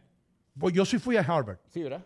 Fui, fue un lunes yo creo que fui. Ajá, pasaste Sí. por ahí de Y le fui a dejar algo al primo mío. Esa Ese, ese, Bianca- ese, ese Grace Jones. Grace Jones. Y ese Grace Jones. Yeah, she's beautiful. Y ella, ella estaba en la película de James Bond. ¿Es Rihanna? ¿Eh? Jamaiquina. ¿Quién? ¿Rihanna? Jamaiquina. No, es Rihanna. ¿De Rihanna? Oh, pensé que era Rihanna. 12 mil. ¿De qué estoy hablando? 12 mil. 12 mil. ¿Animales? Sí. Ok. 12 mil. 12.000. Animales. 12 mil diferentes. Especies. Sí. De escorpiones. No. 12 En mil. Galápagos. 12 mil diferentes Eh, especies hay en Galápagos. de. No. De, de animales. Insectos. De insectos. 12 mil diferentes clases de, Insectos. de insectos. No. Un insecto. Mosquito. Sigue. Le picaste cerca. eh, Mosquitos sin alas. De bichos. Bueno, tienen alas, sí. Mosquito sin ala. 12 mil. Sin ala. 12 mil. No revuelvan el. Me perdí. Hormiguero. You got it. Hormigas. ya. 12 mil Ah, diferentes hormiga. especies de hormiga, hermano. O clases de hormiga. 12.000. 12 mil. 12 mil. ¿Dónde hay eso? ¿En la Tierra? Yo conozco la negra y la roja nomás. No, hay un más? montón. Es una de las cosas. Hay más, hor- hay muchas, muchas más. Hay trillones y trillones de hormigas, hermano. Pero esos 12.000, ¿dónde hay? en la Tierra entera, en el planeta. ¿Y entonces esos millones dónde están? 12, ¿qué? ¿Estás diciendo No, que- él dice di- diferentes. 12 mil tipos. diferentes clases de hormigas, hermano. Ok. 12 mil. Igual que hay monos que son diferentes, el orangután, el, el- Ya, el- ya. ¿entiende? El Ok. gorila. el- estos son 12 mil diferentes. Ok, casi 1.5 billones. ¿De qué estoy hablando? Casi 1.5 Billones. billones. ¿Dinero? No, Eh, ¿Animales? eh, del reino animal. Ok. eh, ¿Humanos? Sí. 1.5 billones casi. En China. En China. You got it. La población. Ok. Casi, otra vez te lo voy a decir, 1.4 billones. ¿De qué estoy hablando? De, la habitación, ¿De cuánta gente hay en China? No, en India. Oh, en la India. Hay casi tantos indios como chinos. El palo. O sea Sí. que Asia está súper... Oh, my- el continente más poblado. el- Claro, sí. Hey, acabo de buscar la diferente, los diferentes tipos de ants, ¿no? De, ¿Cómo que se dice en español? Ants. Hormigas. O de Hormigas. tías. Eh, hormigas. Y hay una que se llama The Argentine Ant. Sí. Ahí está, mira. La hormiga argentina, ¿dónde está? Aquí está. ¿Qué es lo que tiene? ¿Una guitarra y un bandoleón? No, pero está pidiendo un asado. Es la única hormiga que trae su propia carne y su propia sal para comer. Yeah. Hay una hormiga que se llama la hormiga Drácula. Hay otra que se llama la hormiga dinosaurio, porque parece un dinosaurio la que está por Ya, acá abajo. Eh, y hay una, yeah, argentina. La hormiga argentina. Me arrastré por esta tierra, yo siempre abriendo hoyos sin saber yo dónde ir. Una vez vino yo el río, me llevó por la corriente y me tuve que agarrar para yo sobrevivir. Ese es el tango de la hormiga argentina. So crazy. Hay hormiga obrera, ¿no? La que... La- la- la- la- ellos la- tienen su reina, hermano. que llevan Las su- hormigas tienen la reina igual que la abeja. Ajá. Y si hay una inundación, ellas cargan la reina y se la llevan por encima del agua para que no se ahogue la reina porque la reina no puede caminar. La reina está ahí como la fábrica de hormigas. Y cuando hay una inundación en el hueco de las hormigas, las hormigas se llevan la reina y los bebés, las larvas, las larvas. los huevitos, se las llevan también. Y, y cargan, o, y cargan este, pedazos de hojitas ahí que cargan para que se alimenten ellos. Sí, sí, y sí. las hormigas levantan el peso de ellas, pueden levantar mucho más. Y Lo que un hombre, si nosotros, nosotros no podemos nunca levantar el doble de nuestro peso, ¿verdad? No creo. No podemos, No. pero las hormigas sí. Anyway, No pesan nada. ¿no? este es un consejo para las damas. Vamos. Presenta ahí el consejo para las damas de hoy. Damas y caballeros, señoras y señores, en Hino Contigo, el consejo para las damas hoy, con Mr. Gómez. Si usted busca un hombre que le preste atención, si usted busca un hombre que haga lo que usted dice, si usted busca un hombre que la escuche atentamente y que la lleve donde usted quiera, métase en un taxi.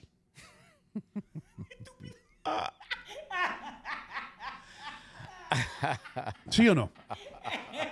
Tiene Muy bueno. razón. ¿Eh? Tiene Oh, razón. bueno. Tiene razón. Bueno. Esto es lo- el, el consejo mejor para la dama. Sí. Si usted busca un hombre que le preste atención, que le, que le obedezca, que la escuche atentamente cuando usted habla, que la lleve donde usted quiere, búsquese un taxista. Métase en un taxi. Anyway. Hay que pagar las habichuelas. Está bueno el show. Vamos a pagar la bichuela, vamos. Sí, vamos a pagar las habichuelas. Regresamos. ¿Tú ves por qué la gente es tan adicta? Aquí aprendieron ustedes hoy. Ustedes aprendieron aquí cuántas hormigas hay. Aprendieron de Studio 54. Aprendieron que hay una hormiga argentina. Exacto. Sí, señor, que anda con su bandoleón y su propia costillal y todo. ¿Y a dónde va a comer la, la, la hormiga argentina? Va, la hormiga argentina va a la fusta, hermano, porque en la fusta hay la mejor parrillada que desechada y eso le gusta a las hormigas, porque le dan tanta carne que usted no se la puede comer toda y las hormigas se alimentan, especialmente las hormigas argentinas. Ya regresamos con más aquí en Hino Contigo. La fusta de New Jersey se ha convertido en el destino de todo el que quiere disfrutar de una verdadera parrillada, con precios al alcance de todos, carne de excelente calidad, sabor que le pega a su paladar. La fusta de New Jersey, el impacto más fuerte de la parrillada argentina. La fusta de New Jersey, 1110 de Tonelli Avenue, Ruta 19 en North Bergen, New Jersey. Llámenos al 201-770-1950 y haga como todos y dele fuerte usted también a una de nuestras parrilladas con la fusta de New Jersey.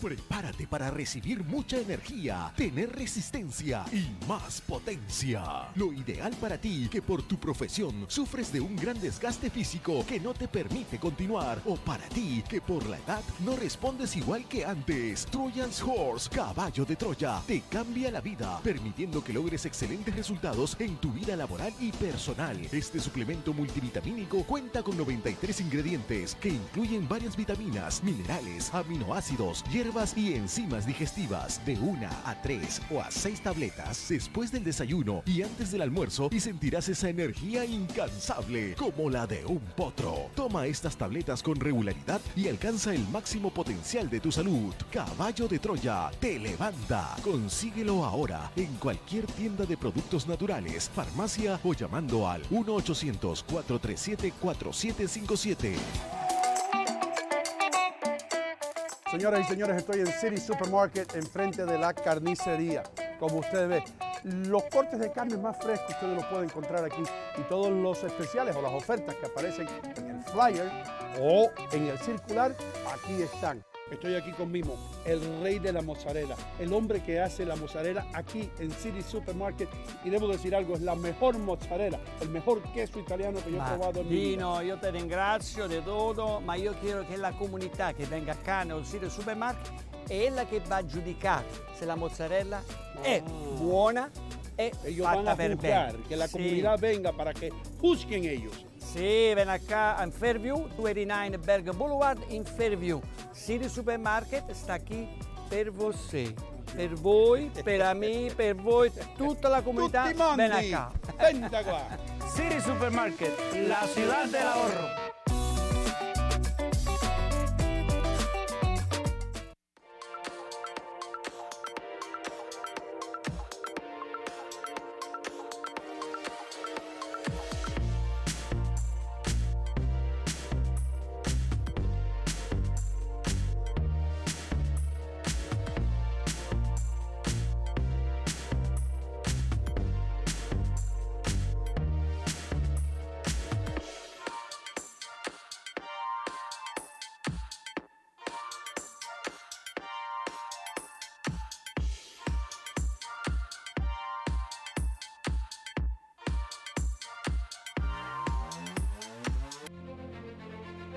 Este es nuestro tesoro. El té y las hierbas. Pero más importante son las personas que lo toman. El secreto de cada infusión es el mismo hace miles de años. Mantener sus propiedades y sabor intactos. Estas hojas solo crecen en algunas partes del mundo y de nuestro país. Nosotros elegimos a los mejores productores que con sabiduría y altos estándares cosechan y seleccionan cada flor. Cuando estas hojas y hierbas llegan a la planta, empieza nuestro trabajo. El oficio y el sabor se juntan con la tecnología, en un proceso noble y de calidad. La mayor cantidad de rastros del campo y envasamos el sabor, aroma y textura original. Nuestra misión es guardar el campo en cada bolsita, manteniendo intactas las propiedades de nuestras hojas y hierbas, con cariño, con responsabilidad y con excelencia.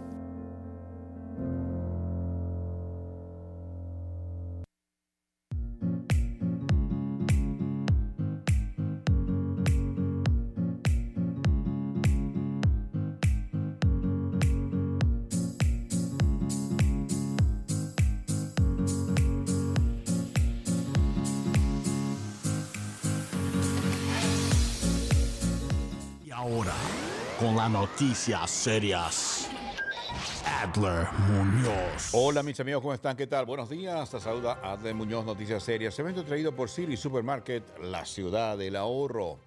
Bueno, Rusia le ha dicho a Colombia que no se preocupen que la ayuda militar que está proveyendo ahora Venezuela no usará en su contra. El embajador ruso mantuvo un encuentro con la vicepresidenta y canciller de Colombia, Marta Lucía Ramírez, ante la preocupación que ha eh, generado los vínculos eh, castrenses del Kremlin con el régimen, de, el régimen chavista de Venezuela.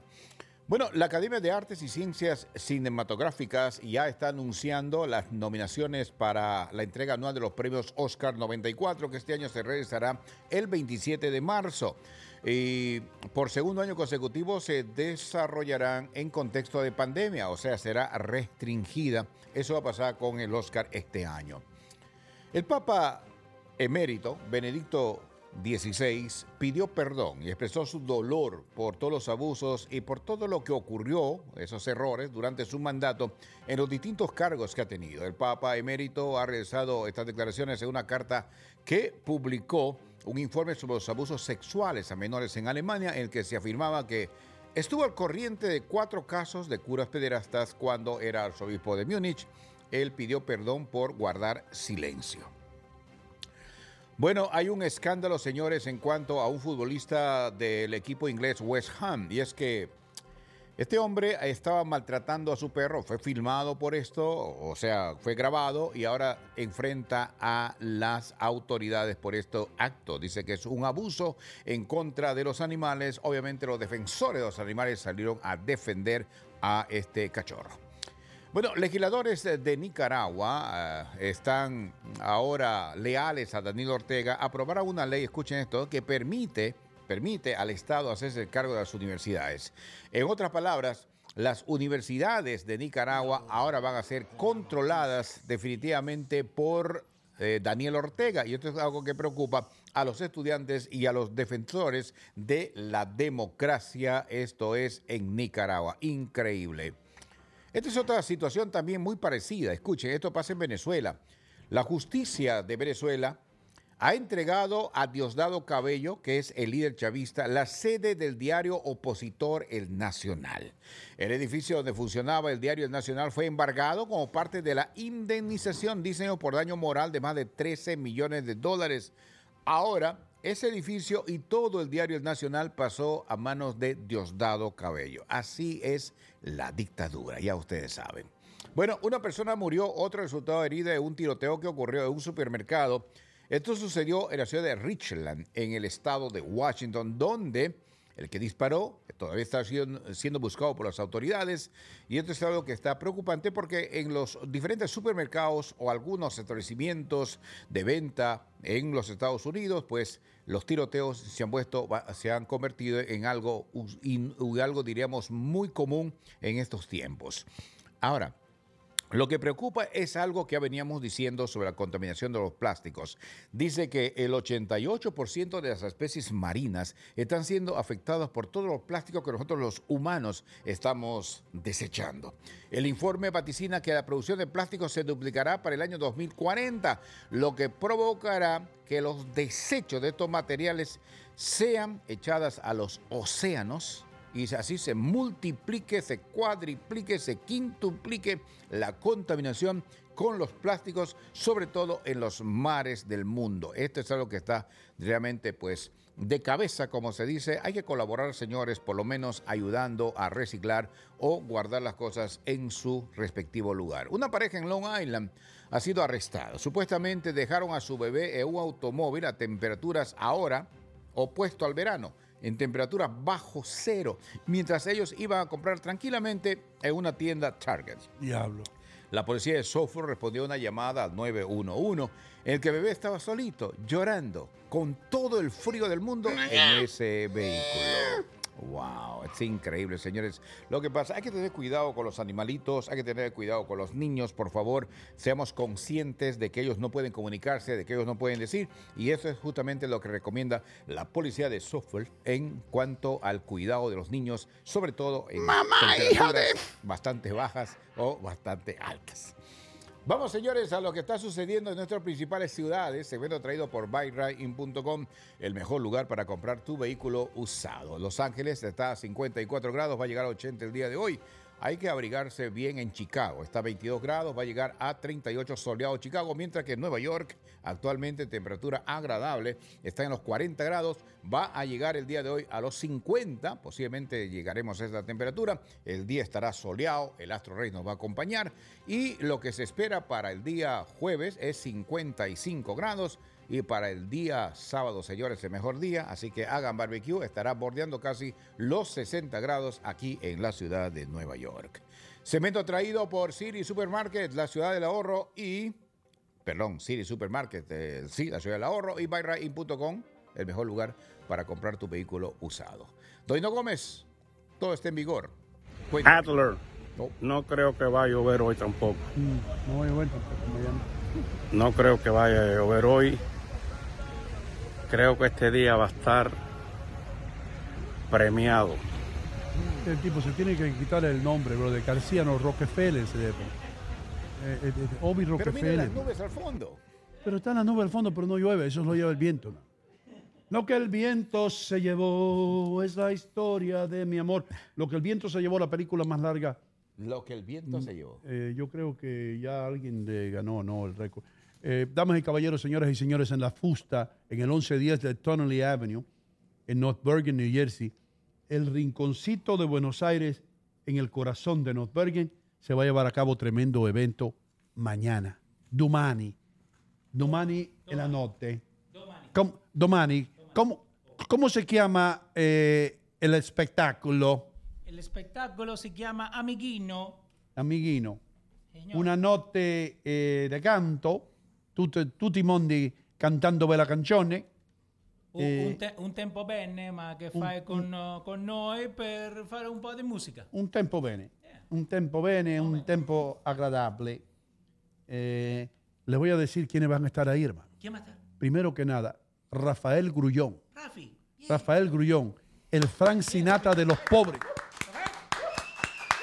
Clase. Cuando la gente pobre quiere... No, no como que la, la gente pobre. No. No, yo estoy diciendo clase, ¿viste? Rafael siempre bien vestido. Oh, sí, no, él se viste bien. Traje, con su pin de mitad italiano. Él, él- mitad- él- él- él es un, un Tito Puente alto. con altura. ¿No?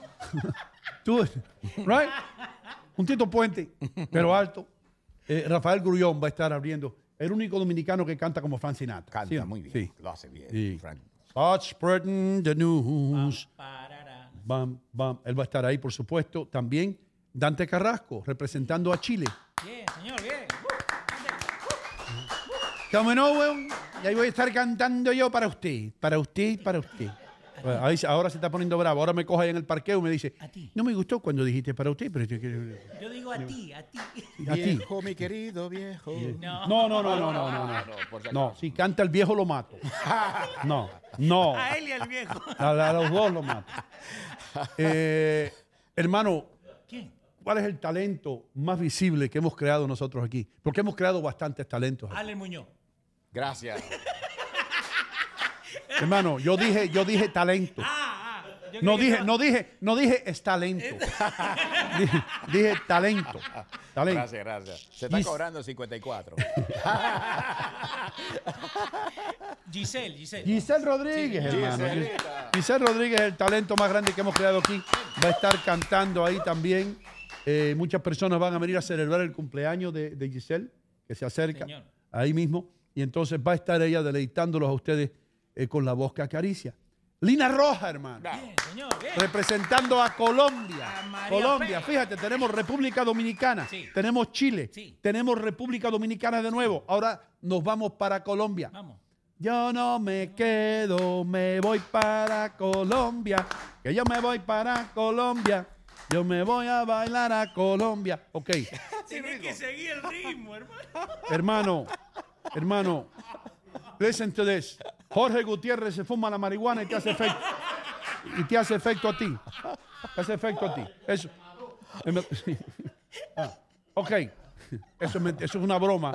Jorge nunca ha probado la marihuana. La, Por eso lo- pil- la píldora de marihuana. No, él tomaba la marihuana, el, el único que ha tomado marihuana en pastilla. Lina Roja, hablando en serio. sí. Lina Roja de Colombia va a estar ahí con nosotros. Ella canta en el restaurante La Fortaleza, que posiblemente vamos a tenerlo aquí como auspiciadores de este programa como el mejor restaurante mexicano. Eh, eh, estoy dejando lo mejor para lo último. El tipo que más clase tiene en todo el área estatal con un saxofón en la mano, hermano. Jordi. Jordi. Esto es lo que vamos a tener en Amiguino. Jordi tocando su saxofón mientras que usted disfruta de una botella de champán bien fría y de las picaderas que vamos a tener, porque son picaderas. Vamos a tener comida de esa finger food mientras que usted disfruta del show. Si usted quiere ordenar una parrillada, usted puede ordenarla, pero nosotros no la podemos pagar la parrillada. Exacto. ¿Entiendes? No, pe- pero ¿sabes lo que pasa? Porque nosotros estamos aquí por locos, no por estúpidos. Pero ¿sabes lo que pasa? Que la gente misma dice, ok, yo voy a un lugar, me dan solamente parrilla. No, acá puede elegir lo que usted quiera. Sí. Si usted quiere comer fideo, pida fideo. Pero usted lo paga. Exacto. Pero si vamos a tener la picadera oficial de la fusta, no lo vamos a dejar con hambre. Ahí va a haber empanadas, va a haber otras cositas, va a haber una picadera. Usted se va a sentir cómodo mientras que usted come, toma champán, todo gratis y ve un espectáculo. Llega el día de, lo- del- de los amigos, Hino Gómez. Usted es un gran amigo mío. Ese día yo por ladito puedo pedir un salmoncito y usted lo paga. Hermano, eso yo te pago a ti lo que tú quieras. Gracias, doña. Hasta un masaje, que hay un- vamos a tener una china dando un masaje. Hasta un masaje. En La Habana fue. Ay, ay. Afuera van. a- tengo, yo tengo un amigo que tiene un RV que, va- que lo va a estacionar ahí con una masajista. Pero eso cuesta caro. Pero yo te lo pago. Gracias, gracias. Yo te lo pago. Gracias. mi Y como si eso, eh, hablando, habla- te voy a decir algo, hermano. Hablando con toda seriedad del mundo. Este chamaco sí tiene talento. ¿eh? El chamaco se llama Emi Antonio. Este chamaco tiene tremendo talento. Y va a estar como artista oficial, como artista destacado. Él va a brillar esa noche. No, y, Ustedes lo han visto aquí. Y sorpresa trae. Y so- trae sorpresa. Trae sorpresa. Y un tipo que tiene una labia tremenda, hermano. Pues sabe que Juan Luis Guerra canta, pero no habla mucho. Pero este sí, este canta y habla y hace todo. Y, y- y te digo algo, el otro día tocó una canción aquí de, yo creo que era de Juanes, brother. Lindísima, ¿qué pasó? No, acá Consuelo Gutiérrez dice, Jorge no coge ninguna droga. No le dé mala reputación a mi hermano. Él es un hombre bueno y honrado. Tú le debes dinero a Consuelo. Eh, o ella te debe a ti. Eh, anyway, eh, Pero sí. amiguino, va a estar bueno. ¿eh? Consuelo, puedo poner yo también las manos en la candela. Eh, era una broma, por supuesto. Eh, y, y- pero y- y- y el que va a estar con, pf, poniendo toda la música. Y un la día vas a salir volando de aquí, bro. Un día, un día. Un, un día sale volando. Con razón nunca lo podemos enfocar con la cámara. Lo miro, estoy, estoy, estoy No, volando. Ale, baja, Ale, baja. Estoy volando. Baja, Ale, baja. baja. volando, estoy volando. Mira, ahí se cayó algo. ¿Qué pasó? Levántelo. Eh, todo traído a ustedes por Té Supremo, hermano. Té Supremo por el Rinaldi Group, por Goya Foods, gracias a Goya, gracias Carmen Cecilia. Vamos a, dar, a estar dando productos de Goya ahí.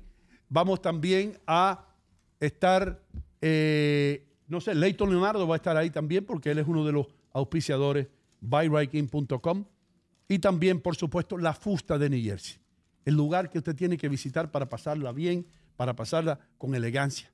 Vamos a tener este programa eh, que se llama Amiguino, celebrando, por supuesto, la bondad que han tenido ustedes en escucharnos todas las mañanas. Y gracias a toda la gente que fue a inocontigo.com y se anotó para ser parte de la rifa que hicimos ayer. Y si ustedes ganaron el, el primer día que, que la gente que llamó eh, y no han hablado con nosotros, le dejamos un mensaje, así que déjenos saber para mañana. Ahora, quiero preguntarte algo, hermano. Vamos. Chicholina y, Sí, y. Trinidad, ¿van a estar ahí? Sí, sí. Porque yo no quiero anunciar algo que no, que no se vaya a dar. Sí, señor. ¿Tú has hablado con ellos? Yo hablé con Trinidad. ¿Con ellas? Y, y Chicholina tenemos que hablar ahora apenas terminemos. La música DJ Q Sound. Vení, Q, vení. Esa era la próxima que esa esa era la próxima. Esa era la próxima que tenía, hermano. Bueno, pero ese es lo que estaba haciendo así. Sí, la música. Eh, hermano, eh, ven acá, hermano, ponte, pe- métete ahí, métete. Tú tienes licencia, métete delante de la cámara, don't worry about it. Don't worry about it. DJ Q Sound, brother. ¿Cómo te va? Agarra el microbio ahí, que quiero, quiero entrevistarte. Ok, vamos a entrevistar a DJ Q. ¿Qué tiempo llevas en la pornografía? No, no, no, no, espera, este no. No, no. Me puso la silla caliente. Mi esposa está viendo esto. Este es el otro. No, ese era el otro invitado, me Mi equivoqué. amor, el dinero que yo llevo a la casa, ya tú sabes, ya ahí no lo reveló. No, y, y, y Q le manda mensaje, mi amor, estoy en el show, mirame, y va, y va a arrancar con eso. Mi amor, pon el show de Hino que voy a estar ahí. Me van a entrevistar. Y yo le tiro la pornografía. Ay, Eh, Dios hablando en serio, DJ Cusa. ¿estás listo para mañana, brother? Claro, siempre, siempre estamos listos. Ahí está eh, Newton Sound, este, mi compañero que está por ahí. Muchas ¿Ese gracias. Newton? Eh, Sí, ese es Newton. Hermano, con las luces apagadas, otro. Tú te dejaste crecer. Espérate, espérate, espérate, porque tú eres, un, tú eres un bravo. Pero tú te dejaste crecer una barba más, dime la verdad. ¿Eh?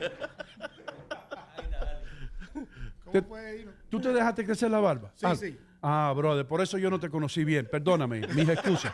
No, de veras, tú, tú lo viste. Allá afuera yo dije, ahora DJ Q viene con bodyguard. Este es el, cho- el chofer de DJ Q. Yo dije, el cho- yo dije, yo dije, yo dije, DJ Q se buscó a Fidel Castro, el chofer. Diablo.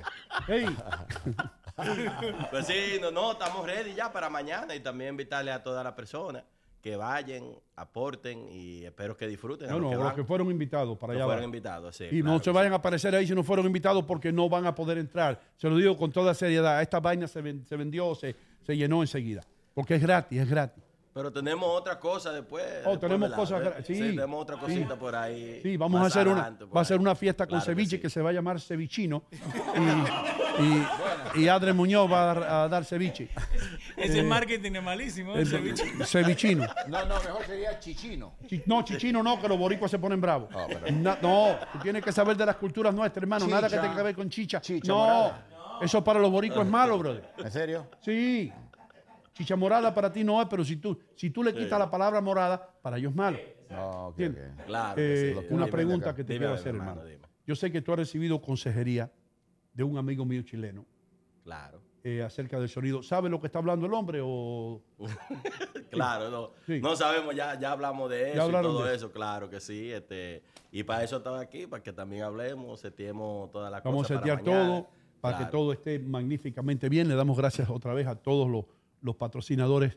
Goya Foods, por supuesto. Eh, Desvinaldi Group. Si tú quieres hacer un edificio, pon el Rinaldi. Claro que sí, claro. El, el edificio de DJQ Sound va por ahí. Viene Y pronto. te voy a poner a tomar, te voy a, voy a poner a todos los dominicanos a tomar té, brother. Porque usted, te- te- los caribeños tomamos demasiado café. Hay que empezar a probar el té. Desde el momento que yo No, probé no té. te creas ahí, no. ¿Qué? Yo tomo té. ¿Tú tomas té? Claro que ¿Té sí. supremo? Yo, yo no tomo café porque más, más negro me pongo y me tomo café. Dame. Mira, mira, te voy a regalar dos cosas aquí. Dos samplers de té supremo. Ay, gracias, Ah, gracias. ahí. Para que me le dé una Newton también. Ay, Dale uno para allá. bien, Sí, porque no hay muchos. Se, están perdiendo. Leo, se están perdiendo aquí, hermano. Sí. Newton, ¿tú tomas té también? Sí, sí. Pues té supremo es lo mejor, brother. Ok. Té supremo es suprema calidad en té. Es el té. En toda Sudamérica se conoce. Son auspiciadores nuestros ahora, por eso tengo Supremo allá atrás. Y les damos la bienvenida. Y les va a ir muy bien con nosotros. Estamos en cualquier supermercado. Pídalo por su nombre, té supremo. Y si no lo tienes, di- dile al dueño o al manager, óyeme, ordena té supremo, que es el mejor té. Mm. Té supremo, 100%. Anyway, eh, vamos a estar ahí divirtiéndonos, hermano. Y tú siempre la pasas bien. Te voy a preguntar algo Ajá. con el corazón en la mano, Dime, con toda dime, honestidad. Desde que te conocí, tú te caracterizas por esa sonrisa. ¿No? no? Y, y no es una sonrisa fake. Tú eres así. Tú eres así. Claro que sí, Tú- 100%. Tú, tú debes haber tenido una infancia bien alegre. Bastante, yo le doy gracias a Dios, sí. eh, ¿Cuántas bicicletas te robaba tú? Eh, no. Yo, no, yo tenía una bicicleta y me mandaba a buscar agua con ella. Llenaba esos potes de agua. y se, y se- y se te viraba el agua. Claro que sí, sí. Pero, pero no, tuve una, una infancia muy, muy, muy contenta y no, de verdad que sí. Le doy gracias a Dios a mi madre y a mi padre por darme eso y siempre soy así, contento. ¿Están acá en la República, los viejos? No, ya ellos murieron. Murieron los dos, sí. pero tú eres joven, los perdiste Sí, joven. me. Sí, esto- no, yo- ellos murieron como de, de 86, Oh, ok, 87 ok. años por ahí. Right. Pero, pero no, estamos contentos, Lin. Y el Estamos chamaco, contentos. tremendo pelotero. Ay, Ey, bueno, háblame del chamaco. Yo quisiera que tú fueras un, un día de Lo voy a ir a ver. De, Hay- de verdad que sí. Leo, tenemos que ir a ver el hijo de, de DJ George. A ti que te encanta el béisbol. His son is really good, papi. His Yeah, son yeah, is a sí, prospect. yeah. Yeah. Ya Cajemete está, ya está Cajemete tirando en los 90 ahí, ¿no? Casi tú 90 sabes. millas por hora tira el chamaco. ¿Y tiene cuántos? 17 ¿Cinco años? 17 años. Oh, 17. No, yo, yo tratando de alzar la familia, hermano. Priscila Chiqui García dice que DJ Q nació sonriendo. Ya, man, ya. Y es una, y es una sonrisa genuina.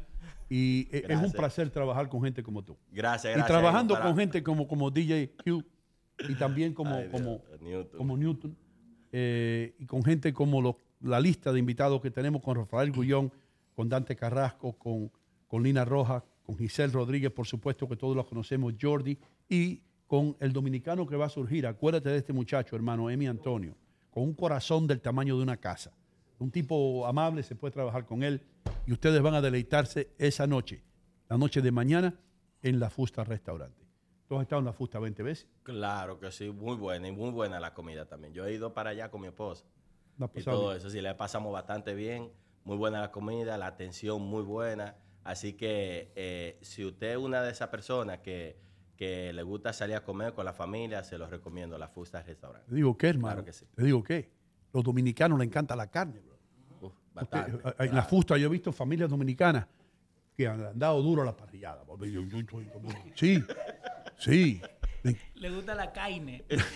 La carne. Bueno, eh, eh, no, él, él lo puede Yo decir. lo- yo lo puedo decir, yo él lo puede puedo decir. Él tiene licencia, está casado con una dominicana. Yo- ahora, ahora, que llega a la casa y el suegro te dice, ¿y por qué tú te estabas burlando de los dominicanos, muchachos del diablo, eh? Eh, Y si yo me pongo a hablar argentino aquí, que la guita, y, y de que el pibe, ¿a ti te gusta? ¿Eh? Me encanta. Sí, sí, porque un dominicano le dice, a un dominicano tú le dices, la piba va a traer la guita, y, ¿y eso qué rayos quiere decir? ¿Y qué es esa ¿Qué vaina? es esa vaina? Háblame español, muchacho, el diablo. No, viste, estaba laburando, en un- estaba en un quilombo yo. ¿Quiere ver un, un dominicano hablando argentino? Yo estaba la- laburando ahí en el laburo y me metí en un quilombo y no me dieron la guita. Ah, y vino otra mina por allá, la mina. y Yo estaba hablando con la mina, tú ves. La mina. Estaba hablando con la mina y la mina se llevó la guita mía. Y me metí en un, me metí en un en tremendo quilombo que me metí. Y no me hace llorar, cállame, de verdad que sí. Así cuando yo escucho el show también, así tú sabes. Que me estoy guiando y todo muerto de risa, porque yo tiro una risa que. Hermano. que el güey está loco. Vamos a hablar la verdad. Dime a ver. Tú te- este es el eh, eh, DJ Q Sound. Tiene el récord de escuchar a Hino contigo más horas. Pero es porque estaba atrapado en una tormenta. comiendo, comiendo, comiendo galletas y tomando agua. Eh, si a este hombre tú le enseñas una galleta, te, te mata. No, yo no quiero saber nada de esa vaina, oye, por favor, no. Eso ¿Cuándo? no.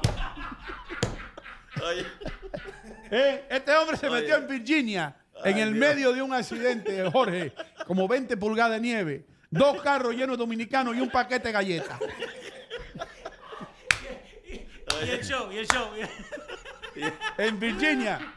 Que el último plato, el único plátano en Virginia. se- allá en el 87 yo creo que fue uno. Encontraron un plátano ahí. no, no, mira, ahí no. Y lo tiró Jorge. Sí, no, no, yo- tú me haces, de verdad, no, tú me haces llorar a mí, de verdad que sí, me hace eh, aguar los ojos. De eso se trata. funny, man, de eso se trata, bro. Pero yo me Esa es la idea. Y tú llamaste de allá, bro, y nos llamaste. Sí, yo le mandé un par de videitos a Leo para que, de- para que después lo pusiera. No sé si lo puso, tú sabes. Pero, pero eh, de verdad, yo- no sé cómo no me pasó eso por la mente. En poder grabar de una vez así, cuando yo salía del carro, que estaban todos esos carros eh, parados, stop, como quien dice, sin nada. Yo quiero preguntarte a ti algo. Wow.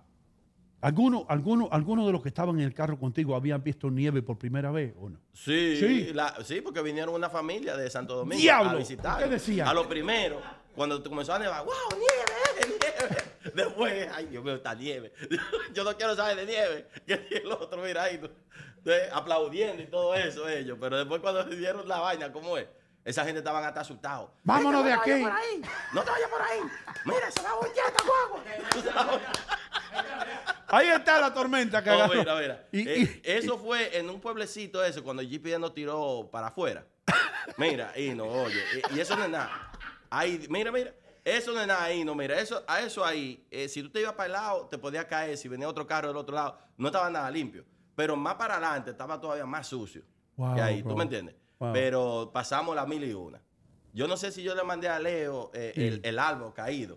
y- pa- y- que, tu- y- y- que tuvimos y- que pasar por abajo de ese Dime árbol. la verdad.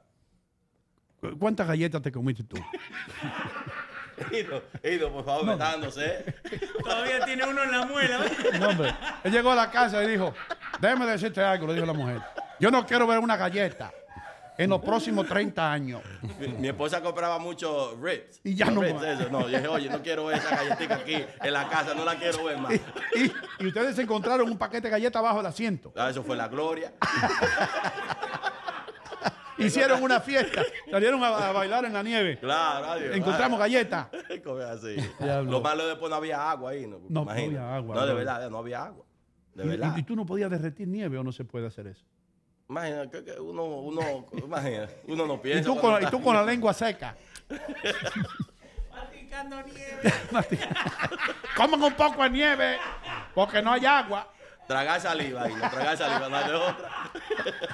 ¿Y cuándo es el próximo viaje? Bueno, en avión, en avión.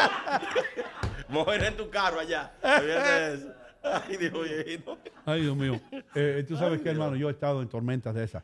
Eh, una vez me agarró una tormenta, yo tenía, pero yo tenía cadena. ¿Sabes? Cadena que le ponían antes. Tú eres muy chamaco. No, Había no, sé. cadenas que se le ponían a las llantas. A Jorge, ¿tú te sí. acuerdas? Y parecían tanques de guerra. Los carros parecían tanques alemanes. Entonces tú no te quedabas en ningún lado con las No, cadenas. para esas. ningún lado. Pero hoy día, con tanta tecnología y eso, la, decían, no, las llantas radiales van a eliminar ese problema. Pero, todav- pero todavía uno se va. Ahí están las cadenas. Las cadenas que se le ponían a las llantas. Si usted nació después de los años 80, usted nunca vio esta vaina.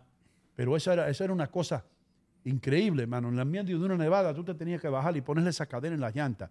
Y, y- y después tú no podías ir muy rápido. No, Tú podías ir a tampoco, 30 millas por hora lo más, porque si tú ibas más, empezaba. Y por la noche echaba chispa eso. Sí. You know? Claro. Yeah, it was bad. Ahora hoy en día ahí no hacen la goma, este, tienen como unos pequeños clavitos, punticas, Sí. para eso, para la nieve. Y todo eso, pero no siempre te cae nieve, pero uno tiene que estar preparado. ¿entiendes? Dale, nos vamos. Sí. Está loco por irse peruano. No, no, no, yo estoy escuchando loco acá por irte. No, Yo- es yo- que cuando, cuando ustedes hablan de eso de la nieve y todas esas cosas, yo estoy viviendo, eh, eh, o sea, visualizando lo que podría pasar y también experiencias que tuve, que la carretera es algo lindo. A mí me encanta, aún así con esa tragedia que tú narras o con esos episodios, a mí me gustan las carreteras, es buenísima. Porque te pregunté el otro día si había una salida para allá, tú decías que no había nada, pero podían caminar a un éxito, estaban muy lejos, pero así son. Eso, y, pero esa es historia, eso te va a quedar para contar. Oh, no, claro y los que sí. muchachos que lo vivieron también lo van a contar los demás. Esa Claro, experiencia bonita. Hermano, Eso uno- uno Si se este ríe con el peruano tiempo. fuera un carro, ya le hubiera dado la vuelta a, la- a las millas tres o cuatro veces. Yo creo que sí. Este ha ido, Adler se ha ido de aquí por todo, por Arizona, por ahí para hasta California, hasta allá, San Casi el Diablo. Dos Ajá. veces. eh, Dos y- veces, Y, ¿ah? y- y lo voy a hacer la tercera. Lo voy a hacer la tercera. Pero la ruta 66. Si quieres, vamos. Claro, sí, sí, sí. Wow. Sí, seguro. Búscale la galleta que va. Con la suerte que tiene que cae una nevada en la ruta 66. En la 66. Cae una nevada en Arizona. Muy linda la carretera. Nos tenemos que ir, mis queridos amigos. Eh, DJ Q Sound, la gente te va a, ver tu talento mañana. Eh, tú eres encargado del sonido. Eh, nosotros nos tenemos que ir ahora, pero le damos las gracias a todos ustedes por escucharnos una vez más, por estar con nosotros, a todos ustedes en la Florida. No nos olvidamos nunca de ustedes. Thank you. En Connecticut, en todos los Estados Unidos. Recuerden que la cita es mañana aquí de nuevo. Vamos a estar aquí con todos ustedes desde las 7 con Richie Vega calentando los motores. Después, por supuesto, llega Leo y eh, Adrián Muñoz, que siempre está aquí con las noticias serias. Gracias, TJQ. Gracias, Eh, thank you, gracias. Jorge. Gracias, hermano. Gracias a Dante Carrasco por el apoyo, por estar aquí. Yo soy Hino Gómez. Sean felices, no le hagan daño a nadie. Nos vemos siempre en el aire. Este es nuestro tesoro. El té y las hierbas. Pero más importante son las personas que lo toman. El secreto de cada infusión es el mismo hace miles de años. Mantener sus propiedades y sabor intactos. Estas hojas solo crecen en algunas partes del mundo y de nuestro país. Nosotros elegimos a los mejores productores que con sabiduría y altos estándares cosechan y seleccionan cada flor. Cuando estas hojas y hierbas llegan a la planta, empieza nuestro trabajo. El oficio y el sabor se juntan con la tecnología, en un proceso noble y de calidad. Donde retiramos la mayor cantidad de rastros del campo y envasamos el sabor, aroma y textura original. Nuestra misión es guardar el campo en cada bolsita, manteniendo intactas las propiedades de nuestras hojas y hierbas, con cariño, con responsabilidad y con excelencia.